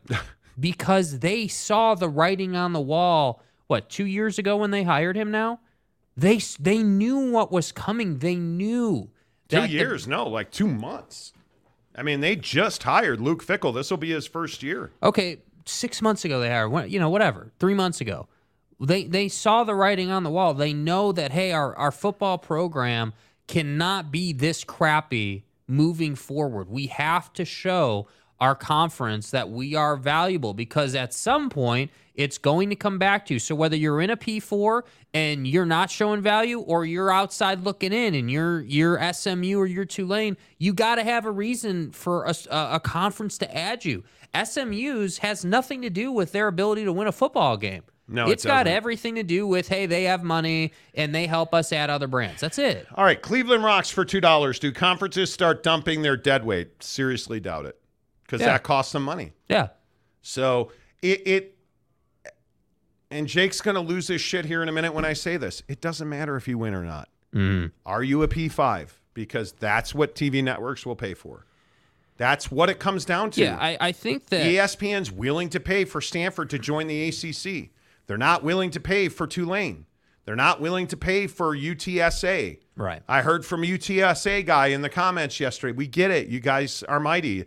And by the way, I see you're going through a tropical storm uh, through Houston and San Antonio. Be well, my friends in Texas. But my point is that doesn't make you P5 worthy because you're an upstart at UTSA. Yeah. That's just not the way the world works. It's Yeah. I think it's I think it's a very difficult proposition as we talk about ACC expansion uh, here on the Monty Show, presented by our good friends um, at The Advocates, theadvocates.com, the best injury attorneys in the business. As always, at The Advocates, you guys, you never pay the advocates out of pocket. No, you don't pay the advocates unless and until they win your case. I was involved in a hit and run accident. My chiropractor recommended me to the advocates. They completely took care of everything. Now that my case has been settled, I feel like I can go back to my normal life, all thanks to the advocates. The Advocates at theadvocates.com. Make sure you tell them you heard about it on the Monty Show. The best injury attorneys in the business. And again, you never reach into your pocket to pay the Advocates. That's why they allow you to chat with an attorney online for free 24 7, 365. No consultation fee needed, no big retainers. Get the answers you're looking for. Get the confirmations you're looking for. Get the peace of mind you're looking for by working with the advocates at theadvocates.com. Uh, coming up here in four minutes, we'll get to our prize picks of the day. Get in the description below right now and download the prize pick app um, because Major League Baseball is about to kick off. Are you guys familiar with prize picks? Uh, more or less, it's daily fantasy. It's fantastic. And they're giving our viewers a 100% deposit matching up to $100. You deposit 25 bucks, they'll give you 25 more. You deposit 100 bucks, they'll give you 100 more. Prize Picks, download the app right now. Uh, we'll do Prize Picks baseball here coming up in about five minutes. Um, let's see. Mike Smith says, Honey got a nice hiney. Is that wrong of me? It probably is. Bro, what are you talking about, man? It it it, it probably is. Uh, Richard says nobody is jealous of the ACC. Um, and Mike, you might be right. SMU is. I, I see. I think everybody tries to look down on the ACC now that the Pac-12's dead. I would look down on the ACC. It, it is a really interesting conference, and if you add Stanford and Cal, I think that conference is going to be around, longer than people think because they're not going to vote to to melt down the ACC. Why would you join that conference on a long grant of rights and then vote to destroy it? It doesn't make a lot of sense. And I think by that that grant of rights, everybody I think looks at the grant of rights in the ACC as a negative. I would tell you it brings you stability and it, it gives you financial comfort throughout. Now it's a long, long 2036, a long way away, 13 years away. I understand that. But it gives you 13 years of stability. It gives you 13 years of not having to worry about being Pac 12, if you will, Mm-hmm. not losing your TV deal, not losing your existence. So I think there's more upside on the ACC than people make it out to be. And I think a lot of that is right now, Clemson and Florida State don't have anywhere to go. If the Big Ten wants to, you know, expand, okay, I think that's a different conversation. Or if the SEC comes calling for FSU, which they won't, I think that's a different conversation. But the hard part for me is who's paying the $120 million exit fee? Um, Who's got that kind of bread? FSU's out to, to private money firms trying to find it. Yeah. I don't think the ACC grant of rights is the, the death knell that everybody makes it out to be. I, I truly do not. And I think it makes a lot of sense to take a flyer on somebody like SMU who's willing to just say, yeah, we don't want your money for five years. And why is SMU willing to say that? Because they know they'll be in a P5 for 13 years. Yeah. They don't have to worry about that. It, it, it makes a lot of sense to subsidize Cal with SMU and take three years of, of uh, Stanford's distribution. Why wouldn't you do that? Yeah. That it, it makes too much sense. It absolutely makes too much sense.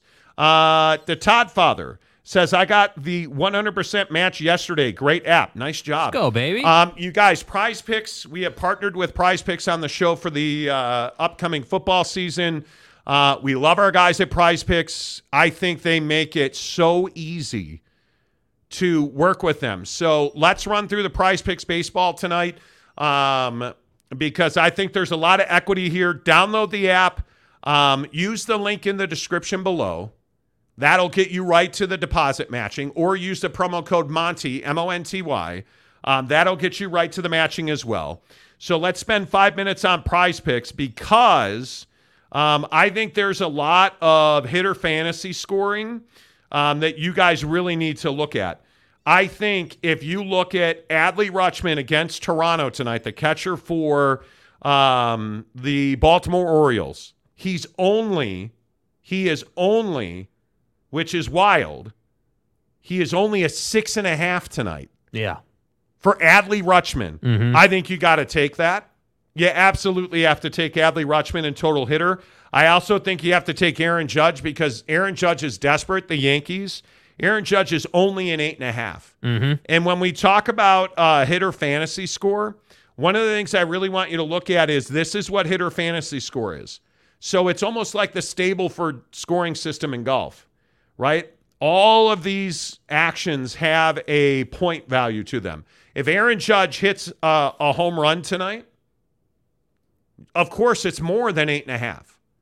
So with Aaron Judge going up against Washington, I would tell you take the take the o the uh, more rather Yeah. uh, on on Aaron Judge at eight and a half. Yeah, I mean, I think that's really smart, and I think that you know Aaron Judge is a guy that you, you, they're giving you Prize Picks is giving you great value there. They're giving you a great opportunity uh, to be successful there, and and I think that you know you look around at guys who might be in similar positions to Aaron Judge. I look at Paul Goldschmidt against Pittsburgh. Uh, Yes. Only being at a seven, I think that's huge. That's a huge opportunity. Again, same logic where you know a home run is worth ten.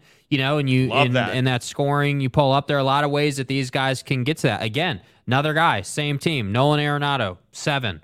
Again, I would take that value. I think that's a that's a really prime opportunity. Some of the more challenging ones, though, when I when I look down the list, Ronald Acuna Jr. is at a ten and a half versus the Woo! Mets. That's a high number. That's a high number, but the, it that is uh, that's Megill going for the Mets tonight. hmm Yeah, I might I might go the more on that. yeah. I might go I You might know, go Acuna more on Jr. that. is an MVP candidate. There's an opportunity there. Yeah, uh, and real quick while we're while we're sitting here um, talking baseball, let's look at pitcher strikeouts tonight too, because I think this is a big one as well. Um, right now, Zach Gallen, if you go to MLB and pitcher strikeouts, Zach Gallen is a big discount, Mm-hmm. uh, more or less than four strikeouts for Zach Gallen Versus Ag- Texas against Texas. Yeah, I'm taking more than that. I'm taking more for Zach Gallen there. Um, and I think the other guy that's really interesting is Josiah Gray. Again, on the flip side of Aaron Judge, Josiah Gray for Washington against the Yankees is at five more or less strikeouts against the Yankees. The Yankees have been striking out a ton yeah. in a massive offensive struggle. I would I would say take more. I think there's so much in this that tonight is one of the best prize picks night I, prize pick nights I have seen in forever. Well, and I think on the pitcher front, the other one that we can't skip over is Syndergaard for the Dodgers versus Cleveland at three and a half. Yeah. I mean, I, I feel pretty good that that he can get four strikeouts. Yeah, I think there's a there's a lot of value uh, on Prize Picks baseball tonight. Yeah. that's why we wanted to do baseball. Um, and I hope you took Cody Bellinger tonight against uh, the Tigers, because Cody Bellinger is going to have a night tonight. Yeah, dude's been raking. Yeah, I would uh, I would have gone there. Make sure you click the Prize Picks link in the description below. Uh, again, they have a 100% deposit matching up to $100 right now. So you make an initial deposit of 25 bucks, they'll give you 25 more, 50, 75, 100, all the way up to 100 bucks. They'll match your deposit 100% when you use the promo code Monty or if you click the link in the uh, description of the show below. Uh, so there you go. That's our prize pick uh, baseball picks today. Um, I love it. I am so excited that Prize Picks is on the show, you guys. It is, Yeah. It is so good. Boss Frog says I love prop bets. Yeah, Prize Picks doesn't refer to them as prop bets because Prize Picks is not is is simply daily fantasy. So I love daily fantasy is what Boss Frog's trying to say there. I love it. I absolutely love it. And that they're doubling your deposit. Yes. That's a big deal, dude. That is a that is a big big deal. Uh, I'm passionate about daily fantasy. Cannot wait for the NFL. Cannot wait.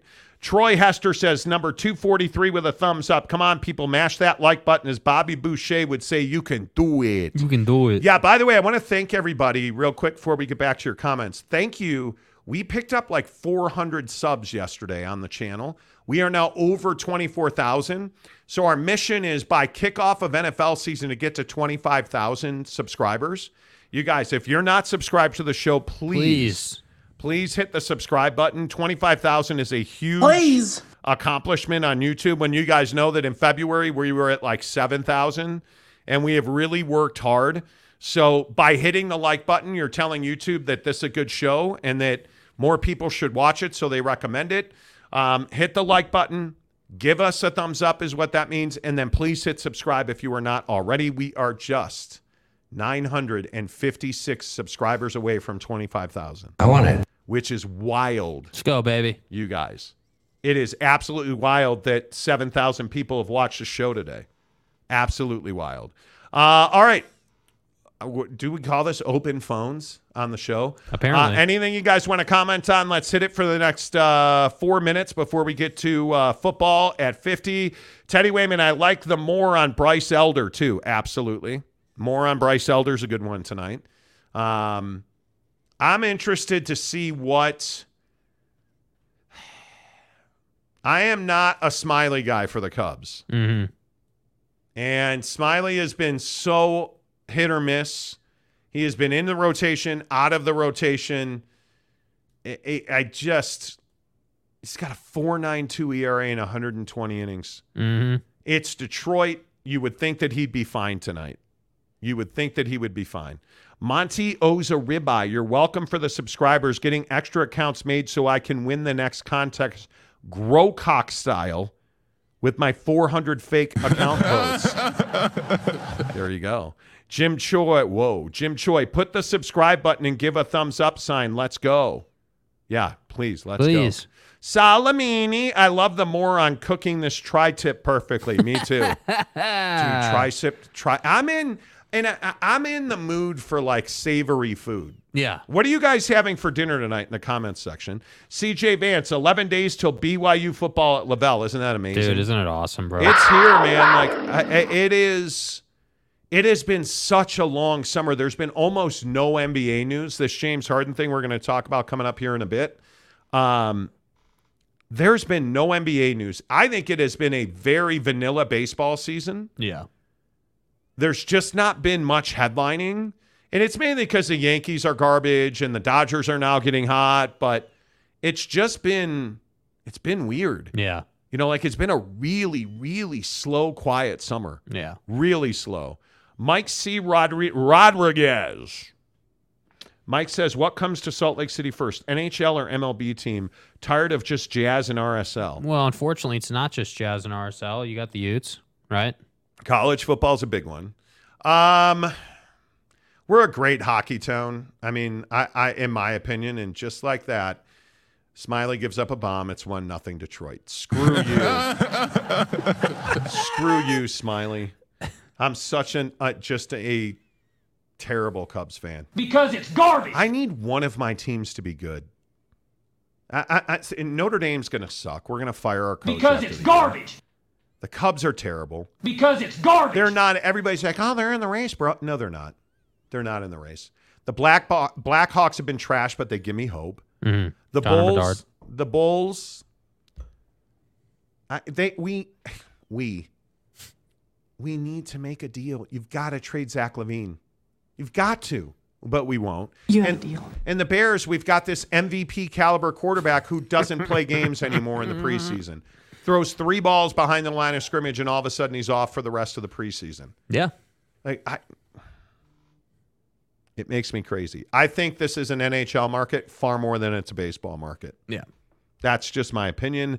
Uh, James says, "Congrats on making twenty four thousand. Let's get it done and get twenty five k. If you are new, please uh, like and subscribe. Yes, please like and Appreciate subscribe. you. Uh, Katie Raider, pew pew. uh, Monty, holla from the furnace. Pew pew. How are you guys doing in Texas? We Texas is a huge market on this show, by the way. Um, we have a lot of Texas listeners. You guys tend to be in like hurricane, rainy storm stuff, and I know that you're getting a tropical storm right now. Um, like Brownsville, Houston, Anyone notice San that- Antonio. Dude, anyone notice the Atlantic's got like four tropical storms lined up ready to Bro. smash? Like I was, I was looking at the radar before the show in Houston, Yeah. and it's just It's real, bro. It's narnar binks, and you get this this tropical storm that's come over the west coast, and I, I'm serious. My Houstonians, uh, San Antonio, you guys be careful, man. Like it, it is it is the wild west in Texas right now. It's it's 91 degrees. It feels like 102. Bro. And you have this you have this storm that is just ravaging West Texas. Yeah. Like San Antonio now seems to be past the worst of it, but Austin, San Antonio, um, I mean, it's gonna obviously it's gonna miss like Lubbock, Plainview, but I'm gonna be really interested to see like San Angelo, Midland, like I, it, I mean, Yeah. that rough. looks brutal. And then look out, Las Cruces, Roswell, Carlsbad, New Mexico. You guys are you guys are next. And it is it is just it looks like a lot of rain. So if you're in Texas, you guys be cool. Roundabout says Tex Mex in Dallas. Oh, that sounds so good. Um, James Knight says seems like a great concept. Prize picks. It is, James. Should play, James. It is, James. I don't know. Is it available internationally? To check. You should check. Uh, Salamini, uh, tri tips sounds so good. Uh, PXG McCluskey, freaking Grocock. He'll go down as having the biggest heist in Monty history. You voted for him. Yeah, buddy. What are you talking about, dude? D- M- Mayor, you voted for him. Yeah, you were dude. one of the leading. Give it to him. Let, Oh, us give go. it to him. Yeah, man. Grow Yeah, his man. cock. Let's go. His cock. You were all about that. OG Gary, for dinner, Jurassic tacos. Uh, Let's go. Teddy Wayman, steak and corn on the cob. My wife is going to make corn on the cob tonight. I love smoked corn on the cob. yeah, it- well, if it would stop raining, it would be great. Uh, Greg Hill says, or real Mex in Dallas, roundabout. I love Mexican food.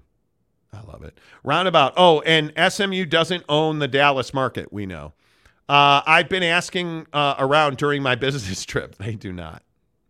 Uh, Boss Frog says, likely a filet? Why would you stop? By the way, it's 2 nothing Detroit over Wade Miley. It's not Wade Miley, it's Drew Miley. Screw Or Smyly, uh, whatever his name is. That's what that was kind of. Never mind. Uh, James Knight, could you talk FIBA? No. Okay.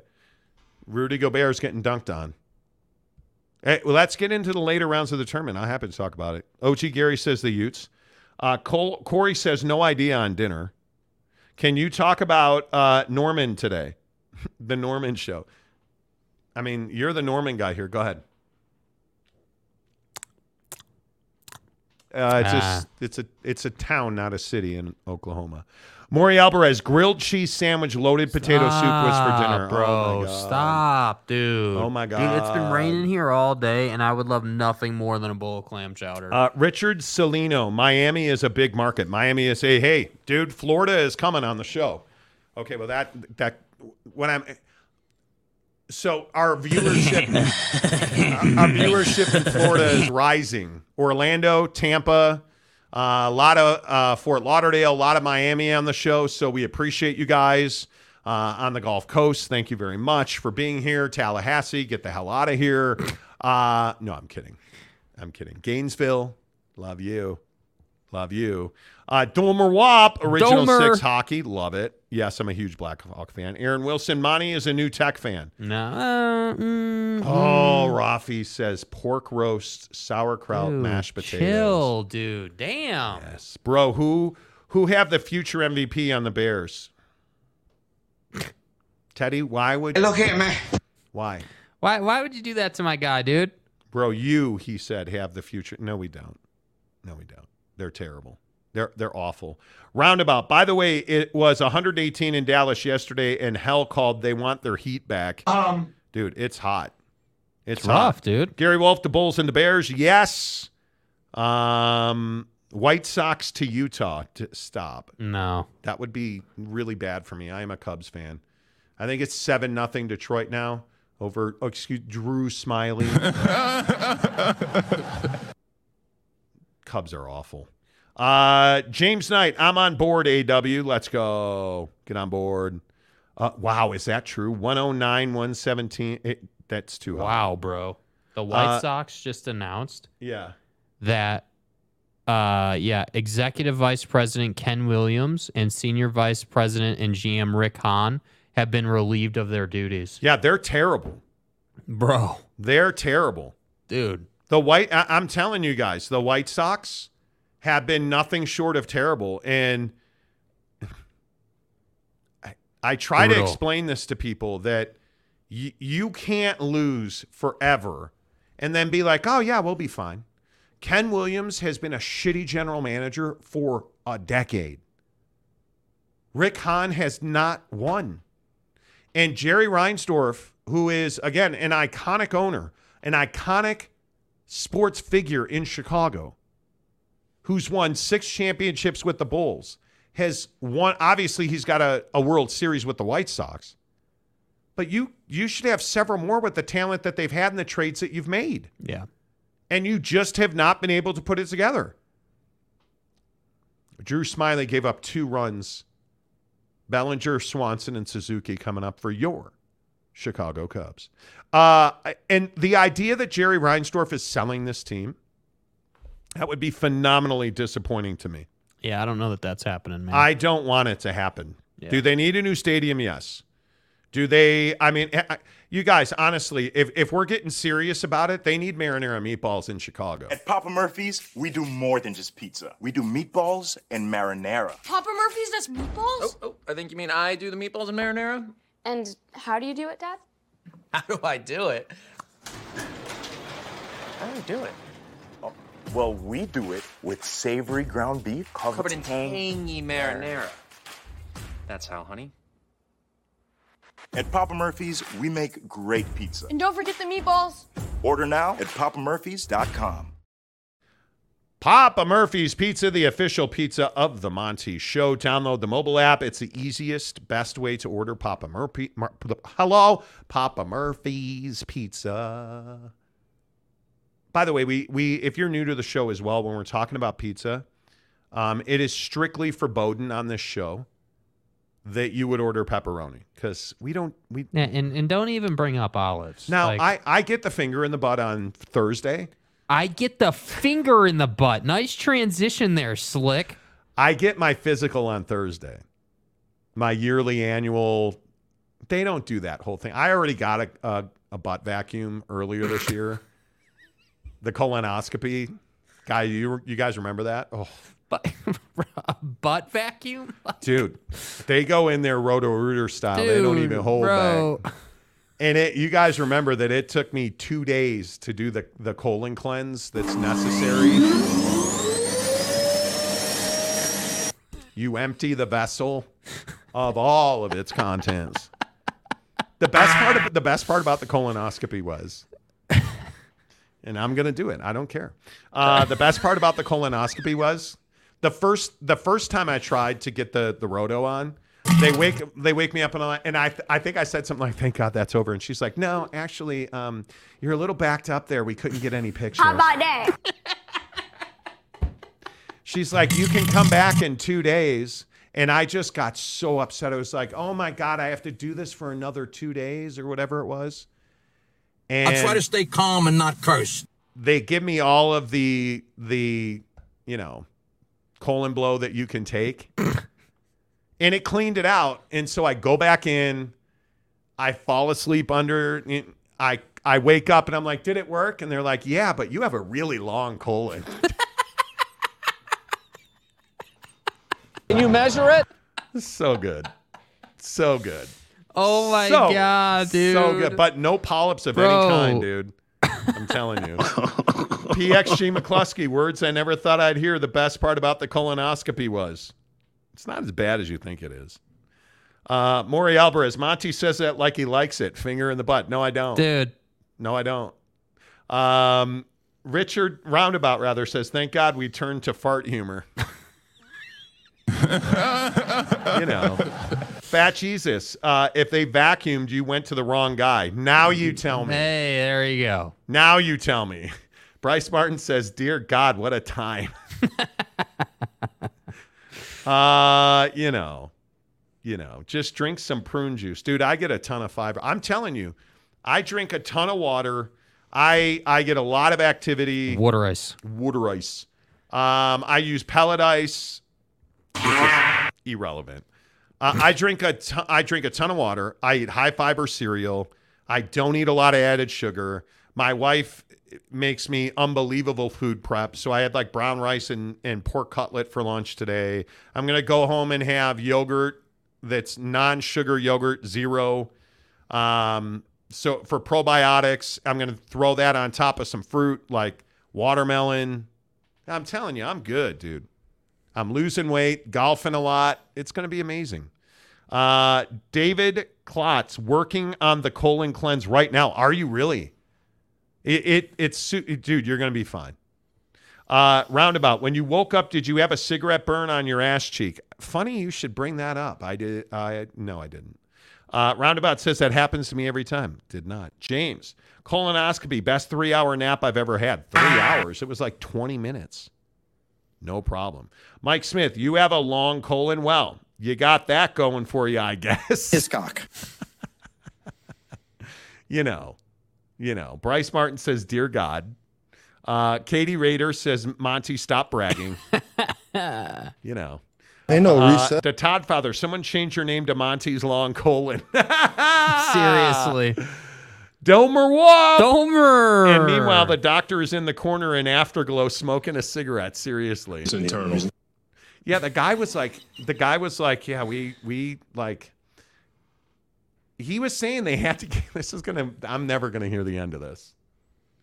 The guy's like, yeah, we had to get really physical with you. We had to like move you around because you have. Honestly, I'd start stroking guys. You have the longest colon I've ever seen.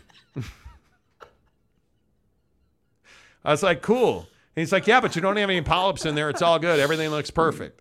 Biologics. Yeah, we'll see you in 10 years. I was like, my guy, Let's go, baby. my guy.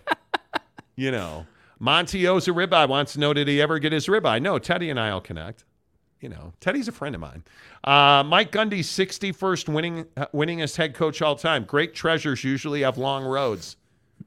Nah, I'm Bro, on. I'm we ain't through. even humoring that No, right come now, on bro. now, man. We ain't doing Come that. on, mullet. Uh, Drew Money, you don't, so you've tried it. I don't what? Yeah, you don't what? What does that mean? I think that's no. I don't like going to the doctor with a lubricant. Uh, Ron Nolan Monty, they rent the Squirt Devil down there uh, at Harmon's, the Red Devil's nasty sister. Okay, James Knight. If the if the guy gave you flowers before starting the process, you have the wrong guy, Monty. Hugh Janus. Wow. Capazzo, jalapeno peppers are my go-to for cleaning out the colon hole. wow. Kyle Visser, I had to apologize to my wife after my first prostate check for all my prior birthdays. Wow. okay. wow, bro. Uh, Apologize to that man. Gary Wolf, Monty, you have a really huge, or uh, you know, colon. You know, And, pardon me. you know. Uh, Uh, Greg showed up right at the great time. Uh, Hey, says, howdy, casuals. Uh, Domer Wap, did you question why the colonoscopy was at 8 p.m. at your house? Wine is not usually served in advance. I was so happy it was like 7 a.m.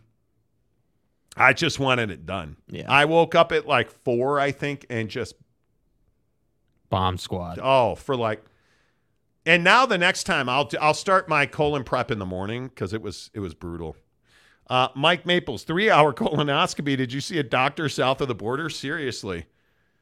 What, uh, three hours? Hell no. No. Matthew Farmer, uh, are you the five or 10 year plan? 10 years.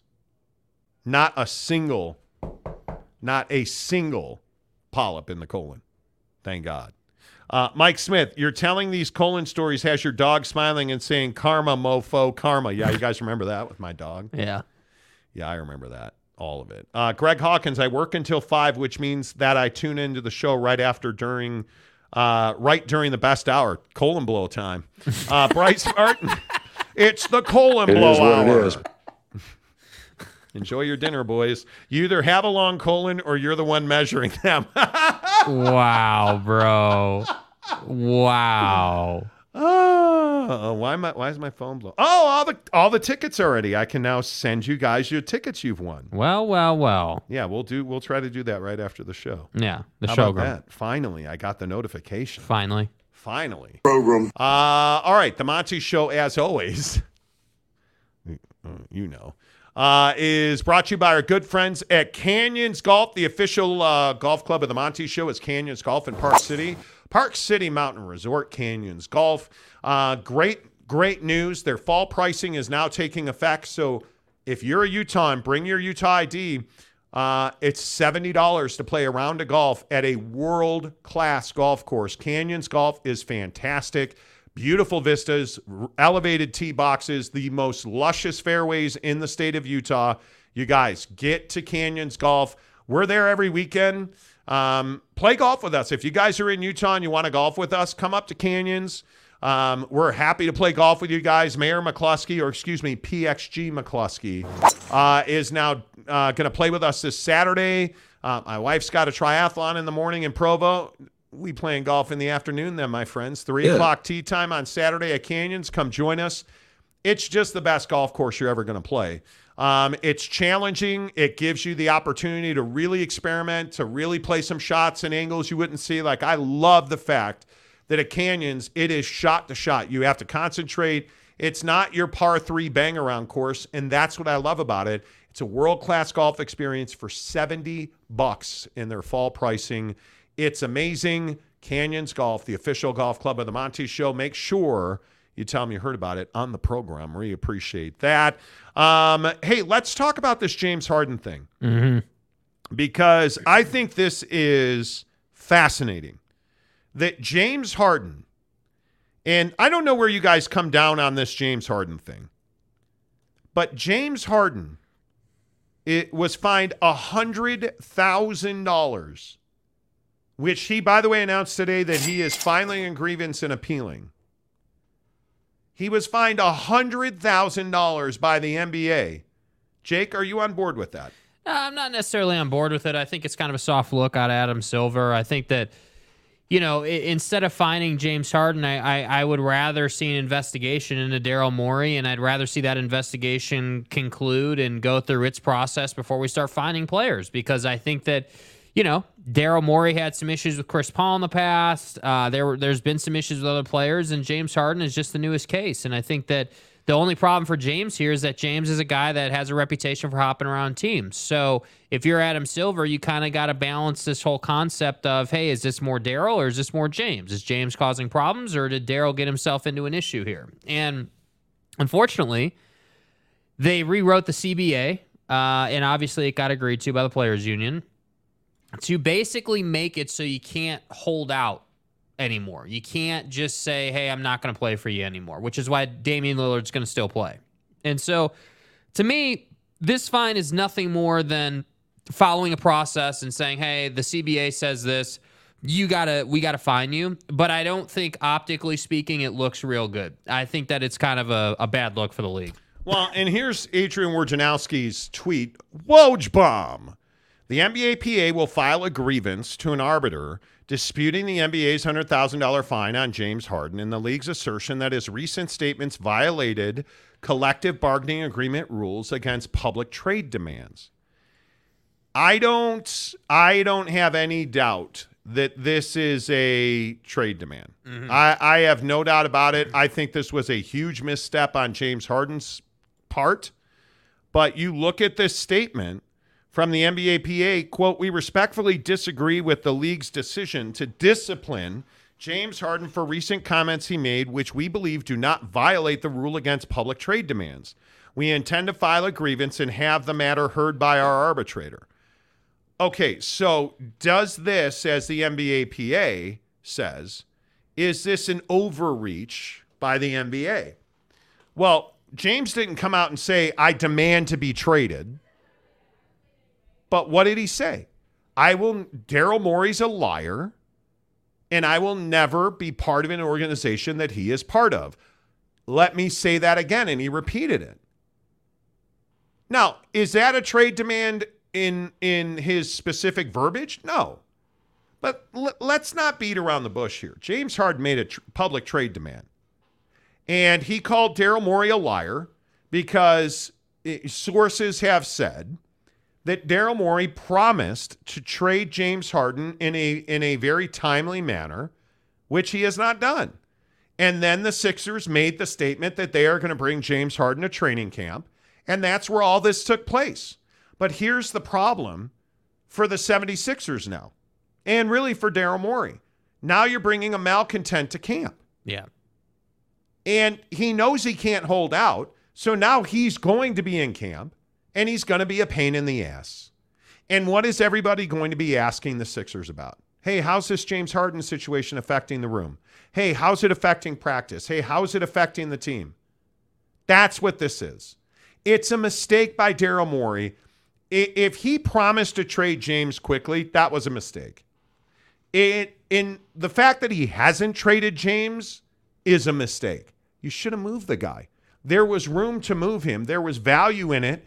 Your problem is that you are asking for the moon. And the, he's not worth the moon, dude. Make the deal. You promised to make the deal. The compromise here is to trade James Harden and move on with your lives, but I, I don't think Daryl Morey wants to do that. What constitutes a promise? That's a great question. Yeah, because I think Daryl Morey. I my opinion is, and again, we don't have a lot of facts to go off of this, but just based on what's taken place over the years with Daryl, my opinion is is that I do think he promised James Harden a max extension, and I think he was never going to give James that max extension, and all he wanted James to do was sign his his current extension. And that's where all these issues came in. And that's why James in China said, Hey, I'm never going to be a part of an organization. And Daryl Morey's a liar. Like, I, like, I also think the China component played a role in this. You humiliated the NBA on an international stage. James Harden made these comments while on tour with Adidas promoting the Harden brand, yeah, which is an Adidas clothing and shoe line. right. Why would you do this in China? Knowing that A, Daryl Morey is already an adversary of the Chinese Basketball Association Mm-hmm. because of the things he said about China. And I think you were looking to make it difficult. I think James was looking to make it difficult. I don't think the language James Harden used here was accidental. Mm-mm. I won't be a part of an organization he's a part of. Which is very different than I "Hey, demand to be traded." To be traded. Yeah. Yep. I think you're right. Yep, I- it's totally different. And by the way, I, I also think we need to ask the question, bro, how valuable is James Harden? I mean, how like I I agree with you. I don't think this guy is seen as a is a hey, we had mm-hmm. James Harden and all of a sudden we're in the NBA finals. I don't think that's how people view him. I think people view him as a hey, he can get us to the playoffs. He certainly can help us go on a playoff run. Yes. But championships, not so much. right? I- He's I, not think one. it's I think it's a huge problem. I think it is a huge problem. Let's get your comments on this in the NBA. Make sure you give us a thumbs up uh, on the show. Hit the like button. We're only eight away from 300 likes today. That would be phenomenal. Uh, if you are not a subscriber, please subscribe. We are less than a thousand away from 25,000. Uh, AAR says Harden. There's a guy who is not a team player. 100%.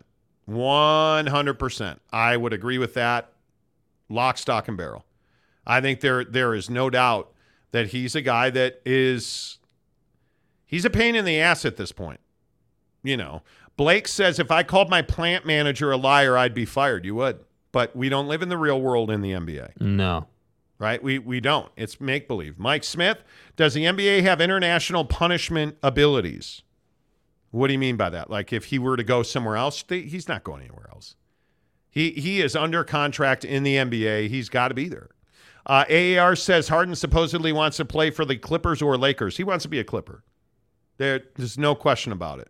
He wants to be a Clipper, But and I also think this conversation between owners and players and who actually has the control in the room has been one that's evolving over the years. I, I mean, after the coup that happened in Brooklyn with Durant, I, I mean, I, I think that pissed off a lot of owners in the league, just that dynamic. Not necessarily Durant himself, but just the fact that players of Durant's ilk and Harden's ilk can come out and just say, yeah, I want to be traded, and then they get traded. I mean, that's owners are not amused by that. And I think that that's the the thing here. That's the power struggle, you know, if you will. I mean, if the players are on one end of the rope and the owners are on the other end of the rope, I, I I think we're still somewhere pretty close to the middle. I, I, I still think that it's a players' league, but the owners are doing everything that they can do to change that about the NBA.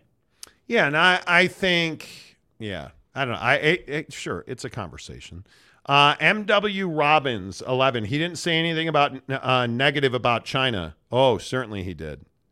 So when the NBA was having a tour of China several years ago, Daryl Morey tweeted out support for protesters in Hong Kong, which isn't the right or wrong part of the conversation. I think everybody roundly supported the protesters.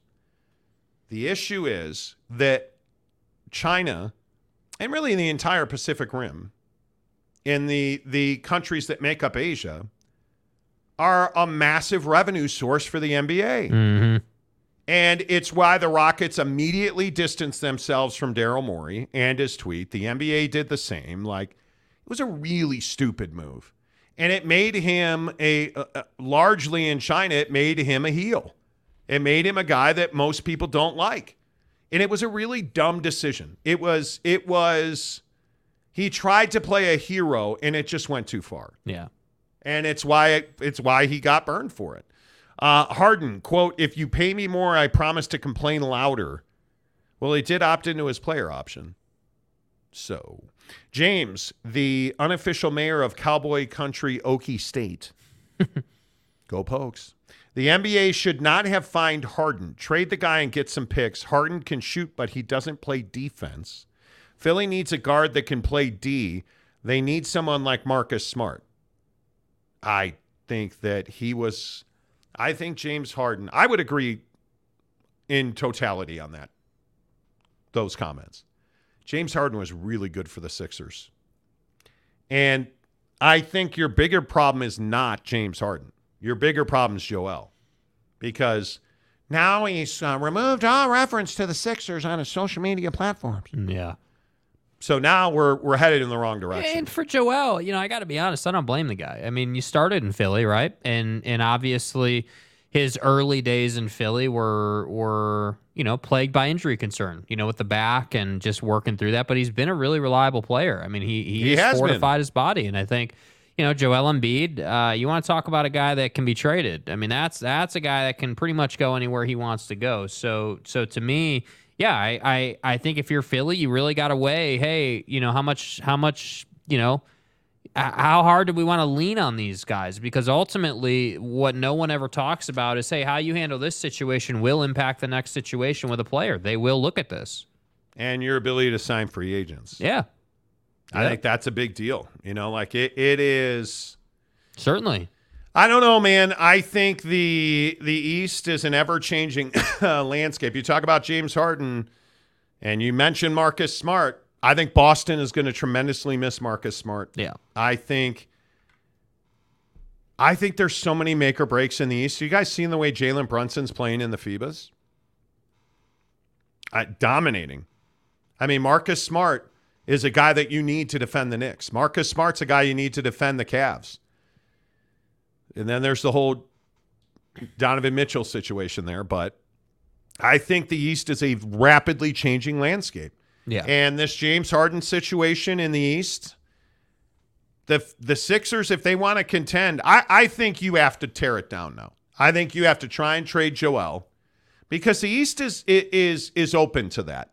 You look at the deals that Houston did, weakening Toronto. You look at the Nets are are not at a high point. Not that they're terrible, but they're not conference championship material. Right. The the East is open to be won, which is why I'm a frustrated Bulls fan. But if you're Philly, I think you got to make deals here to reset yourself. And I it, almost as though it is Brooklyn, right? Like Brooklyn, I thought did a really nice job resetting themselves with the Durant trade. Mm-hmm. I think you have to do that. And now Watanabe and and whatnot, that roster's different in Brooklyn now. Isn't there a chance here for Philly to do that? Yeah, I mean, I, I definitely think there's a chance, but it begs the question. I mean, if you're going to trade Joel Embiid and James Harden, uh, you know, what about Tyrese Maxey? I mean, who who who's off limits? Because I can tell you right now, everybody and their mom in the league wants Tyrese Maxey. I mean, the guy is just a savage when it comes to scoring. So, so I just, I- don't know. The problem is, is that Daryl Morey on one hand is regarded as as a great operator uh, as a GM and you know what he's able to do, but at the same time Daryl Morey always finds himself in these situations. And so it, it I, that's why I say, like, I'm not a hundred percent on Harden's side, but there's a big part of me that's like, yeah, dude, this isn't the first time we've seen Daryl have issues. So if you're gonna think about tearing your organization down, like, is Daryl Morey even the guy you want to do that? Oh, he can operate. I know he can He can operate, but operate. but my point is not that he can't operate. My point is is that when you're dealing with superstar caliber players, when you're talking about rebuilding a roster and going out and getting those top guys, those top guys don't want to be treated the way you've treated Chris Paul and Harden Well, and all these different dudes. But I, I also wonder about Boston quite a bit. You look at Kristaps Porzingis in this injury situation. I think that's something you have you have to watch because now he's down for two months, Mhm. and they say he may be ready for training camp. I think that's a stretch. I look at this situation with Giannis in in Milwaukee. Dude, I'd be paying all kinds of attention to that. Giannis out of the FIBAs because he's worried about injuries and staying healthy. Never mind that Khris Middleton's not getting younger. Um, I think that's a that's one where I would be very careful. I would be very careful if I were the Bucks. Yeah. And at what point do the Bucks start to retool that? Although you won the Eastern Conference regular season last year, but yeah, I'd be really careful with that. And then again, I go to the Miami Heat. How good or how mid-level mediocre are the Heat? Because I, you know what I'm going to say. Depends on if you get Damian Lillard or not, and what that's going to cost you. that Tyler Herro contract, Mm-hmm. it's killing you. Because what do the Heat need? They need someone who can answer the bell when Jimmy can't do it. It can't just be Jimmy. It, that's not what championship teams are made for, I made love for anymore. the Thomas Bryant edition to back up Bam. Mhm. But you gotta you have to retool that roster. I I mean, all due respect to Kevin Love. I still don't like Kyle Lowry there. I still don't like Duncan Robinson. Although Duncan played well in the playoffs, I still don't like Duncan Robinson. That like I my point in all this is Yeah. I think the Eastern Conference is wide open. 100%. You- You can win the East if you're savvy about it, which brings me back to to Cleveland. And I I just wonder again, is Donovan Mitchell what ailed the Cleveland Cavaliers? And is this his last chance to really to win there? Because you still have a decent lineup there Yeah. but you're good, you're not great. And I'm I'm wondering like George Niang's a nice signing there, but is that really a difference making pickup? Is Damian Jones really a difference making pickup? Yeah. Cleveland's not better. Yeah, I think it really depends just how far Don can take them, you know, because they've got talent there. It, it's not championship caliber talent, but it is certainly playoff caliber talent. And it, it does make you wonder, like, you know, if you put uh, again, it's it's the age old question with Don. If you put Don in a game seven in a conference championship game, you can expect thirty or forty out of him. You know, but but he hasn't really shown the ability to get you over the hump. Does his thirty or forty mean you win the game? That's the question for him. Yeah. Yeah, I don't know. I don't know, man. I, I yeah, I'm curious of your I'm curious your thoughts. Let's talk NBA hoop in the comments section. As soon as I remind you that Bucked Up Energy is the official energy provider of the Monty Show. Oh, look how much energy we've had today. Yeah. Again, an hour and 24 minutes ago, we hit a buckshot and it was glorious. I'm telling you guys, the thing I love so much about Bucked Up is that they're they're fearless. Bucked Up wants to be involved in us giving away Colorado at Utah tickets on November 25th. And all you have to do is go to buckedup.com, make a purchase, take a screen grab, tag us on Twitter or Instagram, right? Take a picture of it, send it to us. Um, if you're in the the members only group on on um, Instagram, the Monty Show members only group, put it in the Monty Show members only group. Buck Bucked Up works. And I always go to this. We posted the Callum Von Moger interview today, by the way. And I always I, I always go to this because I told the CEO Ryan um, from Bucked Up, Ryan Gardner, when he was in the studio, my wife's doing this triathlon this weekend. And she is using, she cannot wait for me to bring home the the Von Moger uh, Banff. The pre-workout, high stim pina colada flavor. Like she is all about that. She is all about that. And Callum walked in here and gave this to us. It's got six grams of pump in it. Um, it has got 333 milligrams of caffeine. If that doesn't get you jacked, I don't know what will. Um, and I'm telling you, it gives you that mental clarity so you can have that mind muscle connection. My wife uses her pre workouts. We use their collagen peptides. We use their whey protein isolate. My wife uses their endurance product when she's training. She did a 30 mile bike ride on Saturday, which I am so proud of her for. And a lot of it is because Bucked Up makes good products that do exactly what they say they will do. Interact with Bucked Up. Go to Maverik, get yourself a Bucked Up energy drink. Go to any of the Bucked Up stores in Utah. Get yourself a Bucked Up energy drink. Take a picture, tweet at us, Instagram at us. You're entered to win the tickets to Utah, hosting Colorado on, on November 25th. We're going to give those away on Friday. Um, and there's two ways to win. As well as Bucked Up, you can go to Super Chicks in Ogden on Riverdale Road, or of course, go see our friends down in the Jeezy. We love our guys down in St. George. Hope you guys are drying out. Best part about Super Chicks, you guys, oh man, everything is fresh, chopped in house every day. Those breaded chicken breasts are always fresh, never frozen, breaded in house every day, made to order. So they're not sitting there under a heat lamp. They make all their stuff fresh. Their fries are made to order and they're chopped fresh in house every day. We were just there on Sunday, had a lovely, lovely cordon bleu chicken sandwich. So good. You guys, the cordon bleu at Super Chicks is so good. So good. Remarkable. Super Chicks, Bucked Up Energy present our final ticket giveaway for Colorado at Utah right here on the Monty Show. Just take a picture and tag us uh, on social media. Uh, Aaron Wilson says the members only group is amazing. It truly is amazing. I don't Yeah. know what we did to de- to deserve that, but we have put together a group of guys, whether it's Aaron or you know, anybody else that's in there. Tanner Plummer's in there. Uh, Boss Frog's in there. Like it, whether you're talking about prize picks for that day or you're talking about a tough day at work or the Jazz or the Bulls or the Big 12 or the ACC or pew pew, whack 'em. Doesn't matter. You can talk about anything you want and you're going to get a conversation. Uh, OG Gary says Jurassic tacos on the way. Oh, that's so good. Ruff's official. Uh, if Wander Franco was a billionaire owner, you guys would have a two hour long rant about it. Why would I have a two hour rant about And why are you commenting about Wander Franco? Like, What is what is Wander? Uh, we only talk about Major League Baseball players, and Wander Franco is not currently a Major League Baseball player. So always average to see you. Uh, Larry Ken, uh, Kenton Ring. Maybe SEC and Big Ten need to look at what the Pac-12 at what Pac-12 means. Arrogance killed the Pac-12. What happens when the networks can't pay out? ESPN is laying off. Will ESPN survive? I hate this conversation. yeah, we've had this conversation a hundred times. ESPN is not struggling financially. ESPN's layoffs were mandated by their parent company, Disney. ESPN makes damn near $1.5 billion a year just on streaming alone. Uh, ESPN, I don't know if you guys understand, every time somebody signs up for YouTube TV, ESPN gets $25. ESPN's not struggling financially. Cord cutting has been mitigated at ESPN because now they've expanded their streaming so much.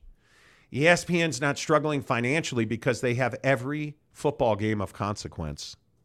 So, college football playoff lives on ESPN. uh, the SEC lives on ESPN. the Big 12 lives on Mm-hmm. um, college basketball, the NFL, Monday Night Football, Major League Baseball, the NHL. Every major game of consequence is on the ESPN family of networks. ESPN is not struggling financially. Hey, where are the NBA Finals at? I believe they're on. Are, are- they're on Fox. Aren't they? Oh no, they're on ESPN. That's right. That's right.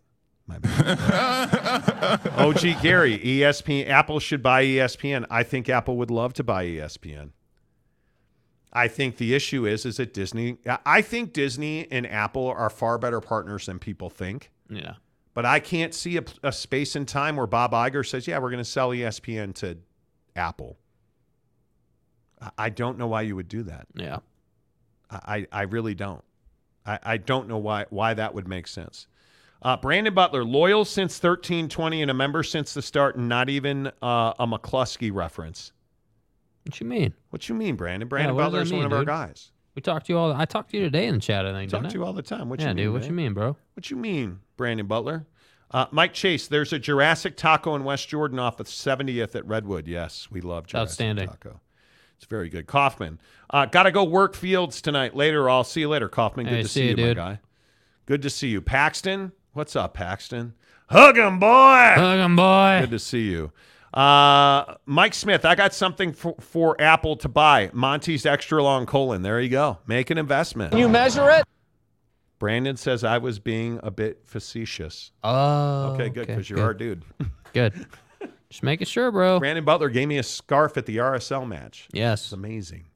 Uh, speaking of buying from Apple, let's uh, get to our non sports portion of the program. Mm-hmm. How much is too much? Can I, uh, like, what are you willing to spend on your new iPhone? Yeah, so Apple Apple is rolling out the new 15 iPhone 15 Pro Max and Pro and and they say that the new pricing allegedly, the rumor on the street is that it's going to be you know, somewhere in the $1500 range. And you know, and obviously specs and how much storage and all that good stuff makes the price vary, but 1500 is going to be the the top of the market on the new iPhone. And, and I have to say it it feels excessive. You know, I've had a 13 Pro Max for, you know, obviously since it came out. And I was really excited and I got the gold one, one terabyte of storage. It's awesome. Haven't even, I, I, my storage is only a quarter full and I abuse my storage, constantly doing videos and stuff. It's great. But I have to say, I'm very curious how Apple comes up with these prices because I know there's demand and I know people love the new iPhone and I would love to get it. But 1500 bucks is a lot of money. And I know, hey, payment plan, I, I think you know, on this one, you know, Yeah. we paid 1100, I think. And it was like 30 bucks a month or something. So obviously you can afford it. But that's not really the point anymore, right? like there was a there was a thing that just came out that you know American workers who try to switch jobs are are asking for a new minimum, which is eighty thousand a year. People are tired of struggling and tired of paying fifteen hundred dollars for iPhones. Totally agree. And I wonder, like, when does the sentiment of uh when does consumer sentiment like go south? When do we start saying, hey, yeah, we love the iPhone, uh, but I'm not going to spend fifteen hundred dollars for the top dog. I'll spend eight for a mid-level phone that works great for me, uh, and maybe doesn't have as nice a camera or screen, but still I get the one terabyte of storage, right? Like, because that's essentially what Apple does. Hey, you're going to get an amazing new camera, great storage, awesome processor, and you're going to pay an arm and a leg for that. Like, I'm curious what the tipping point is for Apple. When I saw the rumor mill out that that was what they were going to charge, I was like, wow, dude. Like, so let me get this right. We got 7% on mortgages. We got uh, 5 6% on cars. We got $1,500 uh, on, on iPhones. Like, where does it stop? That's why the Apple thing spoke to me so much. And, that, and that's why I'm curious for you guys. Like, Yeah. is 1500 bucks too much for a phone? I it's close. It's close. It's close. Um now, I'm a I'm an Apple guy across the board. It, you know, Mac, Studios, iPad, the whole nine. I love my iPhone 13 Pro Max. I will likely get into a 15 Pro Max. But it's it's arduous. It's arduous. It's it's a little frustrating because they their price strategy is usually right on. They're not going to price it so that it won't sell. But they're going to they're going to max out their revenue. And I think people will pay it. I think people will pay it. Yeah. OG Gary, fifteen hundred for a two terabyte iPhone. It's wild. And and you're right. Who needs two terabytes on an iPhone? I have one, and it's awesome. I don't know that I'd need two. Domer Wap, I reviewed the Disney 10K and 10Q filing, and they are struggling. Disney is struggling massively. I don't. that Their their theme park business, their the losses they're taking on Disney Plus right now, um, the movie and entertainment business, the cost of content, like it is. Disney has had some issues, but they, I think they're doing a nice job moving back. By the way, you spoke of revenue, but admitted expenses. Expenses are killing Disney. Um, well, I can tell you that ESPN's a $3 billion profit in the first quarter. Now, that's down year over year because their uh, rights fees went up, but you have to wait a cycle to see what they profit on those rights fees. Um, so it'll be interesting to see, you know, like Q Q4, Q1 24, Q2 24. That's when we're really going to get an idea of where ESPN's profit structure is at. But their profit went up three bill. They made three billion dollars. Yeah. Three billion dollars. ESPN's not struggling. Disney is struggling. Yeah. And ESPN continues to add subscribers to ESPN Plus. They also continue to tick those prices up. ESPN Plus is going to be, I mean, I would think by the end of Q3 here, I would think that ESPN Plus is going to be a, a profitable venture. I would think. Yeah. If not end of Q3, certainly in Q4, it's going to turn into a leader. Because the other thing you got to remember is ESPN ESPN's going to go direct to consumer, which means they're going to cut out the cable and satellite provider, and they're going to put everything on your phone, your smart TV, and your computer. Yes. And they're gonna they're gonna cut those out, and their service people will pay for their service because there's going to be only one place to get the college football playoff. Yep. I mean, ESPN understands its value proposition. Now, you want to talk about gambles? How does Pat McAfee's show pan out for ESPN? Truly, how does that help them? How does that? Where does that go? Because I think Let's that's the next go, big question. Dansby. What did I tell you guys on Dansby? Stay hard. Stay hard. 3 2. Cubs trail Detroit. Sorry. Pat McAfee show. Yeah. yeah. Yeah. No, I, I, I, I'm just curious. I, I don't know. Like, I think Pat. In, in the comments, are you guys fans of Pat McAfee? Yeah, because I think Pat going to ESPN, and I think it's the seventh he starts there. I think it is, or September 7th. Yeah. So, dude, I'm very curious if that's going to be a smashing success or just sort of an average transition based on you know how how it's received by fans and listenership and viewership and all that good stuff. The, pro- the the interesting part is YouTube is widely accessible. ESPN is not as accessible as YouTube. And YouTube in the demos where Pat McAfee is strong is the dom- dominant streaming option. yeah. I mean, millennials, Gen Zers, I, I mean, everybody calls YouTube their number one option for streaming. Yeah. Is is he gonna have attrition or loss? Is he gonna bleed viewers based on the fact he's going to ESPN? I think that's going to be a really interesting equation because obviously on the TV side, he's not going to be able to curse. You're not going to have that. And I don't think cursing's a make or break for Pat. I think this is a guy that's on college game day, WWE. Like, I mean, this is not this guy's first Yeah. foray. I think Pat McAfee's personality and the way he delivers his show is what makes or breaks his show. Because you either love Pat or you hate Pat. There's no in between. And I think his show is in when you say the way he delivers it and how it feels is prime for YouTube. I think there's a comfortability. I think there's a certain, you know, fun nature about it. Like I think there's a certain, uh, j- there's just a feel that works great on YouTube. But I don't.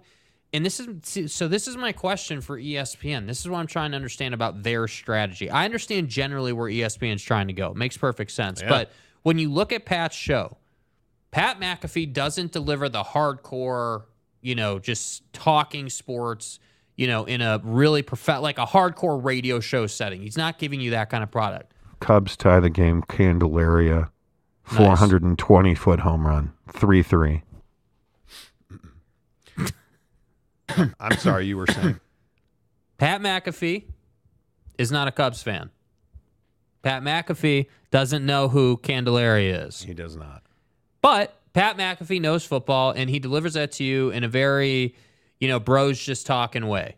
And I don't I'm guessing ESPN likes that.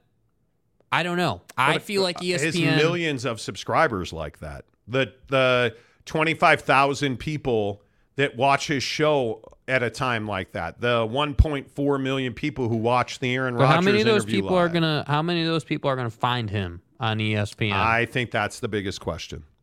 That's the biggest question. And I, I don't know. I don't know how you fix that. Uh, Mike Gundy's 61st winningest head coach all time says, hammer down. Yes. Um, Sir Bob Loblaws says Pat has too many tattoos. Does Pat have tattoos? I I don't know if that's the case. Mike says, "Let's go, Pat." Tom says, "Pat is great. Show is great time. Hilarious." OG Gary, Pat at Barstool. Yes, the new Pat. No, too watered down. Never saw Pat at Barstool.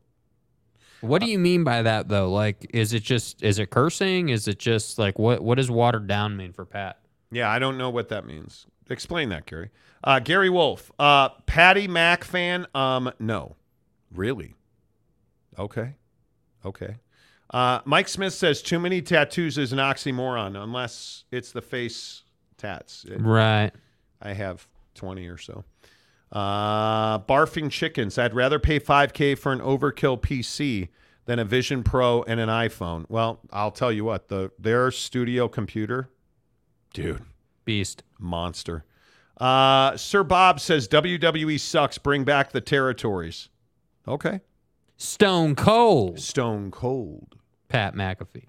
Uh, Ron Nolan. McAfee, uh, McAfee's wife beater T-shirts got to go. I now this, This is Jake and I conversation. have talked about this a ton. Yeah. I'm a collared shirt guy.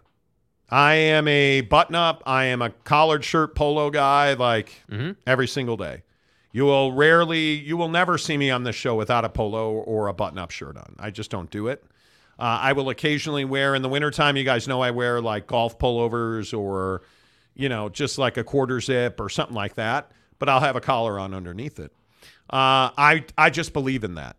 But Pat McAfee is a kid from West Virginia that wears tank tops. I think it turns a ton of people off. And yet he still has between 25 and 50,000 viewers at a time. Mm-hmm. So how much of a turnoff can it be? Yeah. That's a great point. I think people will get upset if he is viewed as a sellout who changed his show to fit into the ESPN mold. And I will say, and we've talked about this openly on the show, it's a grind doing it on your own. You're looking at the whole company right here and Mrs. Monty. yeah. There's three of us that run this company. And it's a fucking grind. Selling it, uh, producing it, trying to figure out why mixers don't connect to computers that don't connect to cameras. Like Facts. there's no engineer. That's that's us. Yeah. When we go on remote, there's no remote crew. Well, this is us. Where- There's nobody booking guests. That's us. Like there's nobody selling it. That's us. Yeah. There's nobody adjusting the lights. That's us. And so Pat wanted out of that. Pat wanted more freedom. You know, Domer Wap says the party's over for ESPN. Cord cutting destroyed cable bundles that effectively subsidized ESPN. But but you you understand? Okay. Uh, if they go direct to consumer, they will. They already have it scripted. Uh, will be much less lucrative position. Ignore uh, cleaning up. Uh, Igor cleaning up. I I totally disagree with you. Having worked in that sphere and understanding ESPN's hold on the sports consumer, I just don't see a way that we can talk about. I mean, the the issue at ESPN is rights fees. It's plain and simple. You have, you look at the NBA deal coming up. That's probably a seven billion annual deal. What's ESPN going to leverage that for revenue wise? Because that's all that matters. And their their their corporate structure, as far as you know, profit reporting, is always in a lag because revenue for NFL it doesn't report until fourth quarter, and then total reporting is done in the first quarter. Right. So it's always in a lag. Um, I, I mean, it's just one of those things where if you like ESPN, great. If you hate ESPN, you hope they die and you think that cord cutting is killing them, which is absolutely not. Was it? Yes. Is it? No. They have they have completely insulated themselves now as much as possible. So completely is probably the wrong word. To a large extent, ESPN has insulated itself from cord cutting. And every dish, every DirecTV, and every cable company customer that signs up, ESPN gets paid, whether they watch it or not. Yeah.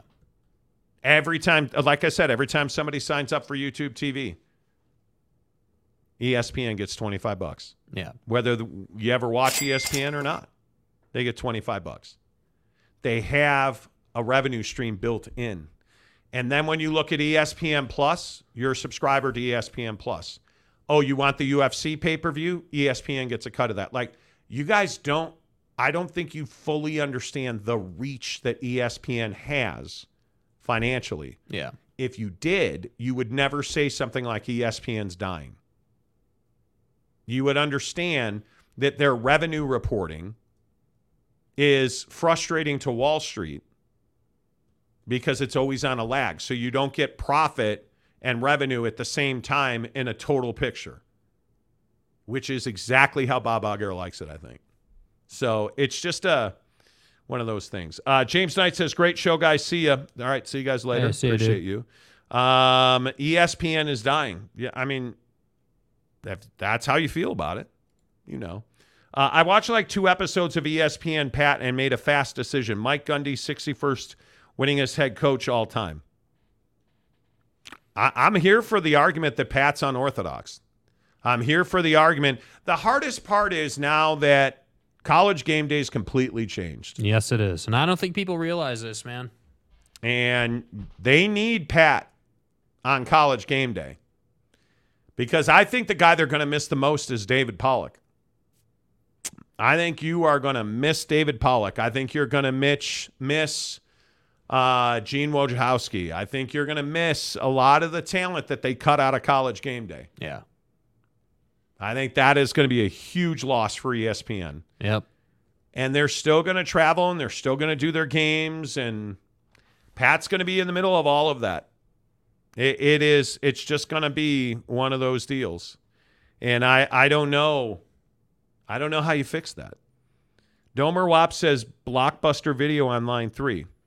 But see, you're making me, you're not breaking me. Do you understand that Blockbuster Video didn't want to go to streaming? They didn't want to do the the Netflix sent, mail me a DVD. They thought that people would always come to the store. Yeah. ESPN understands that people don't want to go to the store anymore. Yeah. You know, like think about the we were we were they were talking about Sears and Roebuck on Pat McAfee's show today. Yeah. Why did Sears die?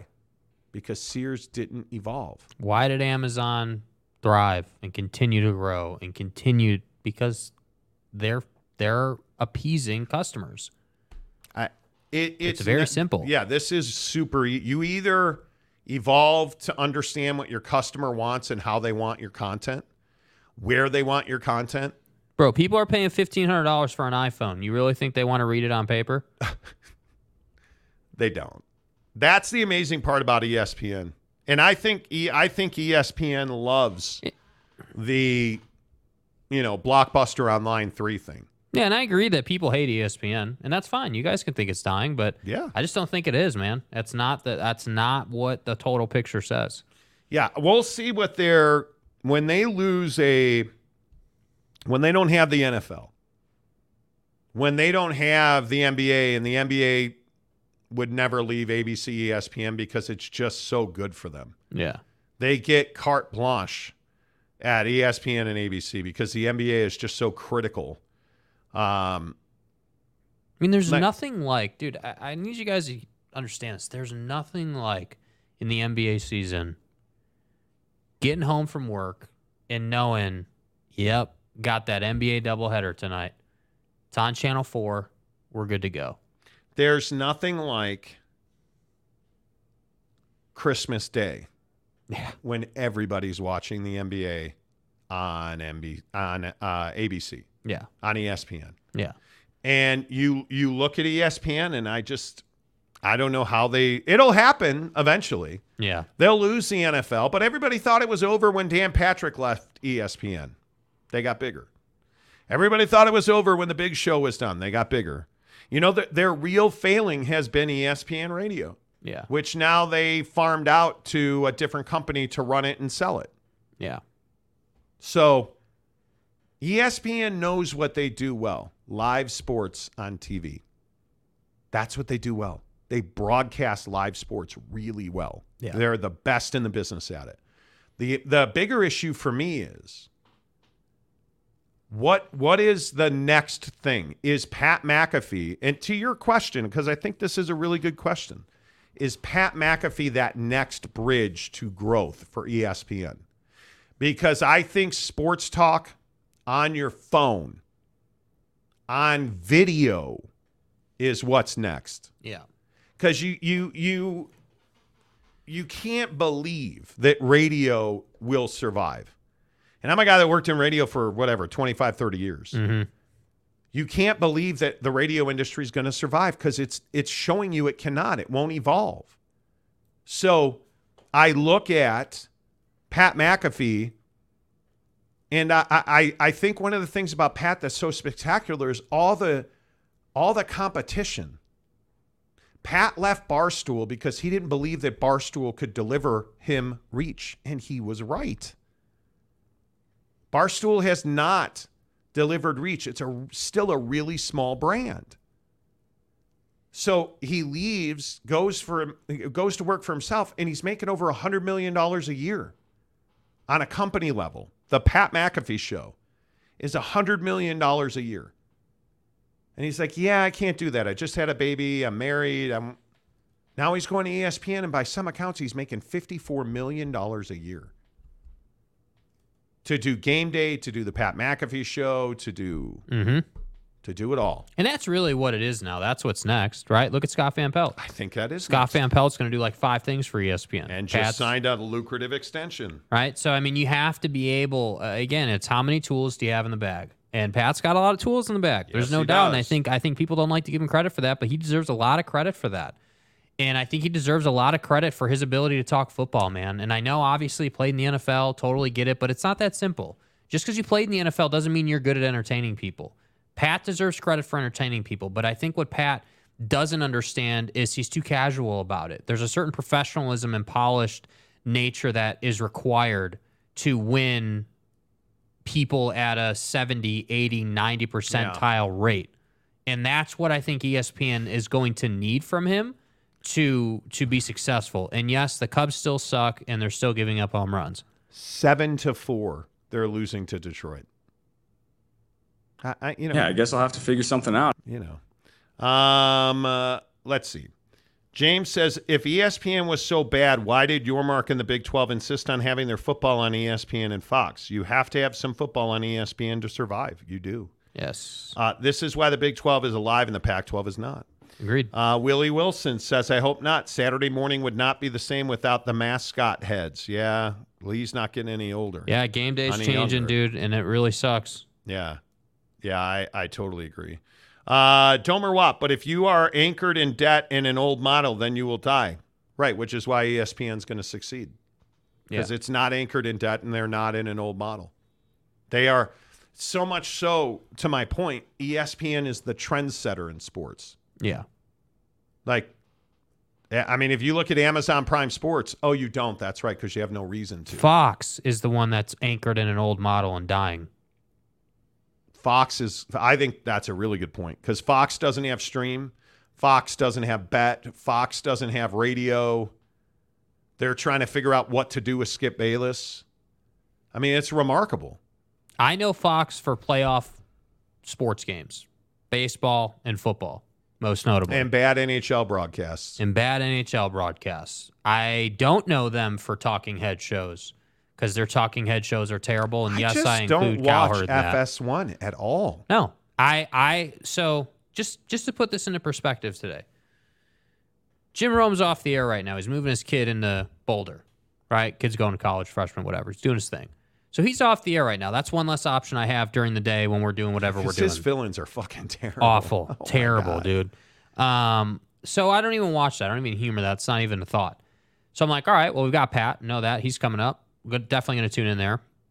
But I'm not watching Cowherd. I'm not watching anything else. the funny else. thing is, I I sit. I went home this week. We went to the driving range this morning, worked on our swings and all that. Went home, made an egg souffle with a piece of sourdough bread. Yeah. Sat on the couch real quick. Wanted to flip on. Um, it was about nine thirty, I think. I can't remember what time it was, but I wanted to flip on Sports Center. Yeah. And what was on YouTube TV? What was it recommending to me? Colin Cowherd or Fox News or Sports Center. I didn't even think about going to Cowherd's show. No. Went right to Sports Center Yeah. because I'm trying to get headlines. So it, it just it, it is what our ecosystem is. Yeah. I think. Uh, let's see. Tom says ESPN could have single-handedly saved the entire Pac-12, and they didn't. Yeah. Uh, Tom says people saying ESPN are di- is dying, they're just trolling, and I think there's some of that. Yeah.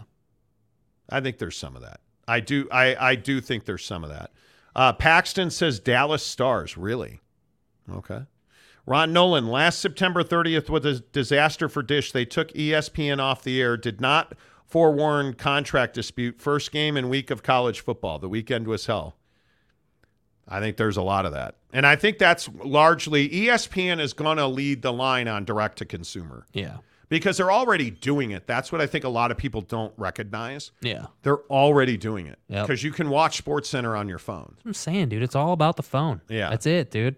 Yeah, That is it. They're getting there. I, I just, yeah, yeah. Mike Smith, ESPN is uh, ESPN Godfather to the Pac-12. We got an offer you can't refuse. No, we want more money. Later, Pac-12. Uh, how about the original deal you offered? Nah, we're good. Truth, truth, truth. Uh, Paxton says Pat and Stephen A. can't do it. Nope. I'm not a Stephen A. fan. I'm not an old time like Mike and the Mad Dog. That's not that I'm not a f- I I can handle I can handle Christopher Russo a little bit. Not with Stephen A. Smith. No. Not interested. Oh. I, I think Stephen A. has very, very, very little credibility. Yeah. That's it. Mike Smith, podcasting and YouTube shows taking over old talk radio shows. Only one specific style of radio show still thriving due to older people in politics. Politics thrives. Uh, Domer Watt for $20. Thank you, sir. Ironically, this show is precisely why ESPN and linear networks are losing their grip. Oh, I agree with that. Not our show, but this Yeah. Type of product. yeah. You have leveraged a paradigm shift in YouTube, live sports, sure, but all the other shoulder programming has left the building. Yes, sir. Yes, it has. Yes, it has, Domer. Shoulder programming, such an interesting word. And I agree with you but that's 100%. why I say, like, you look at again, like, and I know Jim Rome's older, but why is he still successful? Because it doesn't matter where Jim is; he has a unique product that he provides. So he does. you know, whether you love or hate him is inconsequential. You know where to find him because of what he does, and so that's why I always say when we talk about this, dude, I'm just trying to get the first segment because I know that's the best take of the day, and then I'm going to flip around. That's that's it. Lee Jensen says, just joining the show, but do we have any good submissions for this week's contest? Yeah, Max has a good one. Not a, there's not a dominant one. I'll no, be honest it's wide with you. open, dude. I'll be honest with you. It is wide open. Yeah. Wide open. All you have to do uh, to win Utah and Colorado tickets on November 25th, go to Super Chicks or buy yourself some bucked up. Take a picture, tag us on social, Twitter or Instagram. You're entered to win. We'll announce the winner on uh, Friday. Friday. Troy Hester for $5. Like 10 more days and a wake up till K State. Let's go. Go, baby. Emaw, baby. Let's go. Exactly right. Uh, let's see. Uh, Domer says for five dollars, when running for your life, you don't have to be the fastest in the group, just not the slowest. And schools are running for their lives. Well, Facts. that's true. That's true. Kenneth uh, gives us five dollars. If the ACC adds Cal, Stanford, SMU, and gets a 17, who is the 18th for an even number? UConn. I don't think there will be an 18th, but I could be wrong. I'm open to the idea I'm wrong. I'm I'm wide open in the idea I could be wrong about that, but I don't think so. Uh, you know, it is what it is. All right, the Monty Show, as always, is provided by Mike Maples, who says hot takes. Say goodbye, Jake. uh, the Monty Show, as always, is presented by our good friends at uh, the Advocates, theadvocates.com. Best injury attorneys in the business. Make sure you tell them you heard about it on the Monty Show. Until tomorrow, say goodbye, Jake. Goodbye, Jake.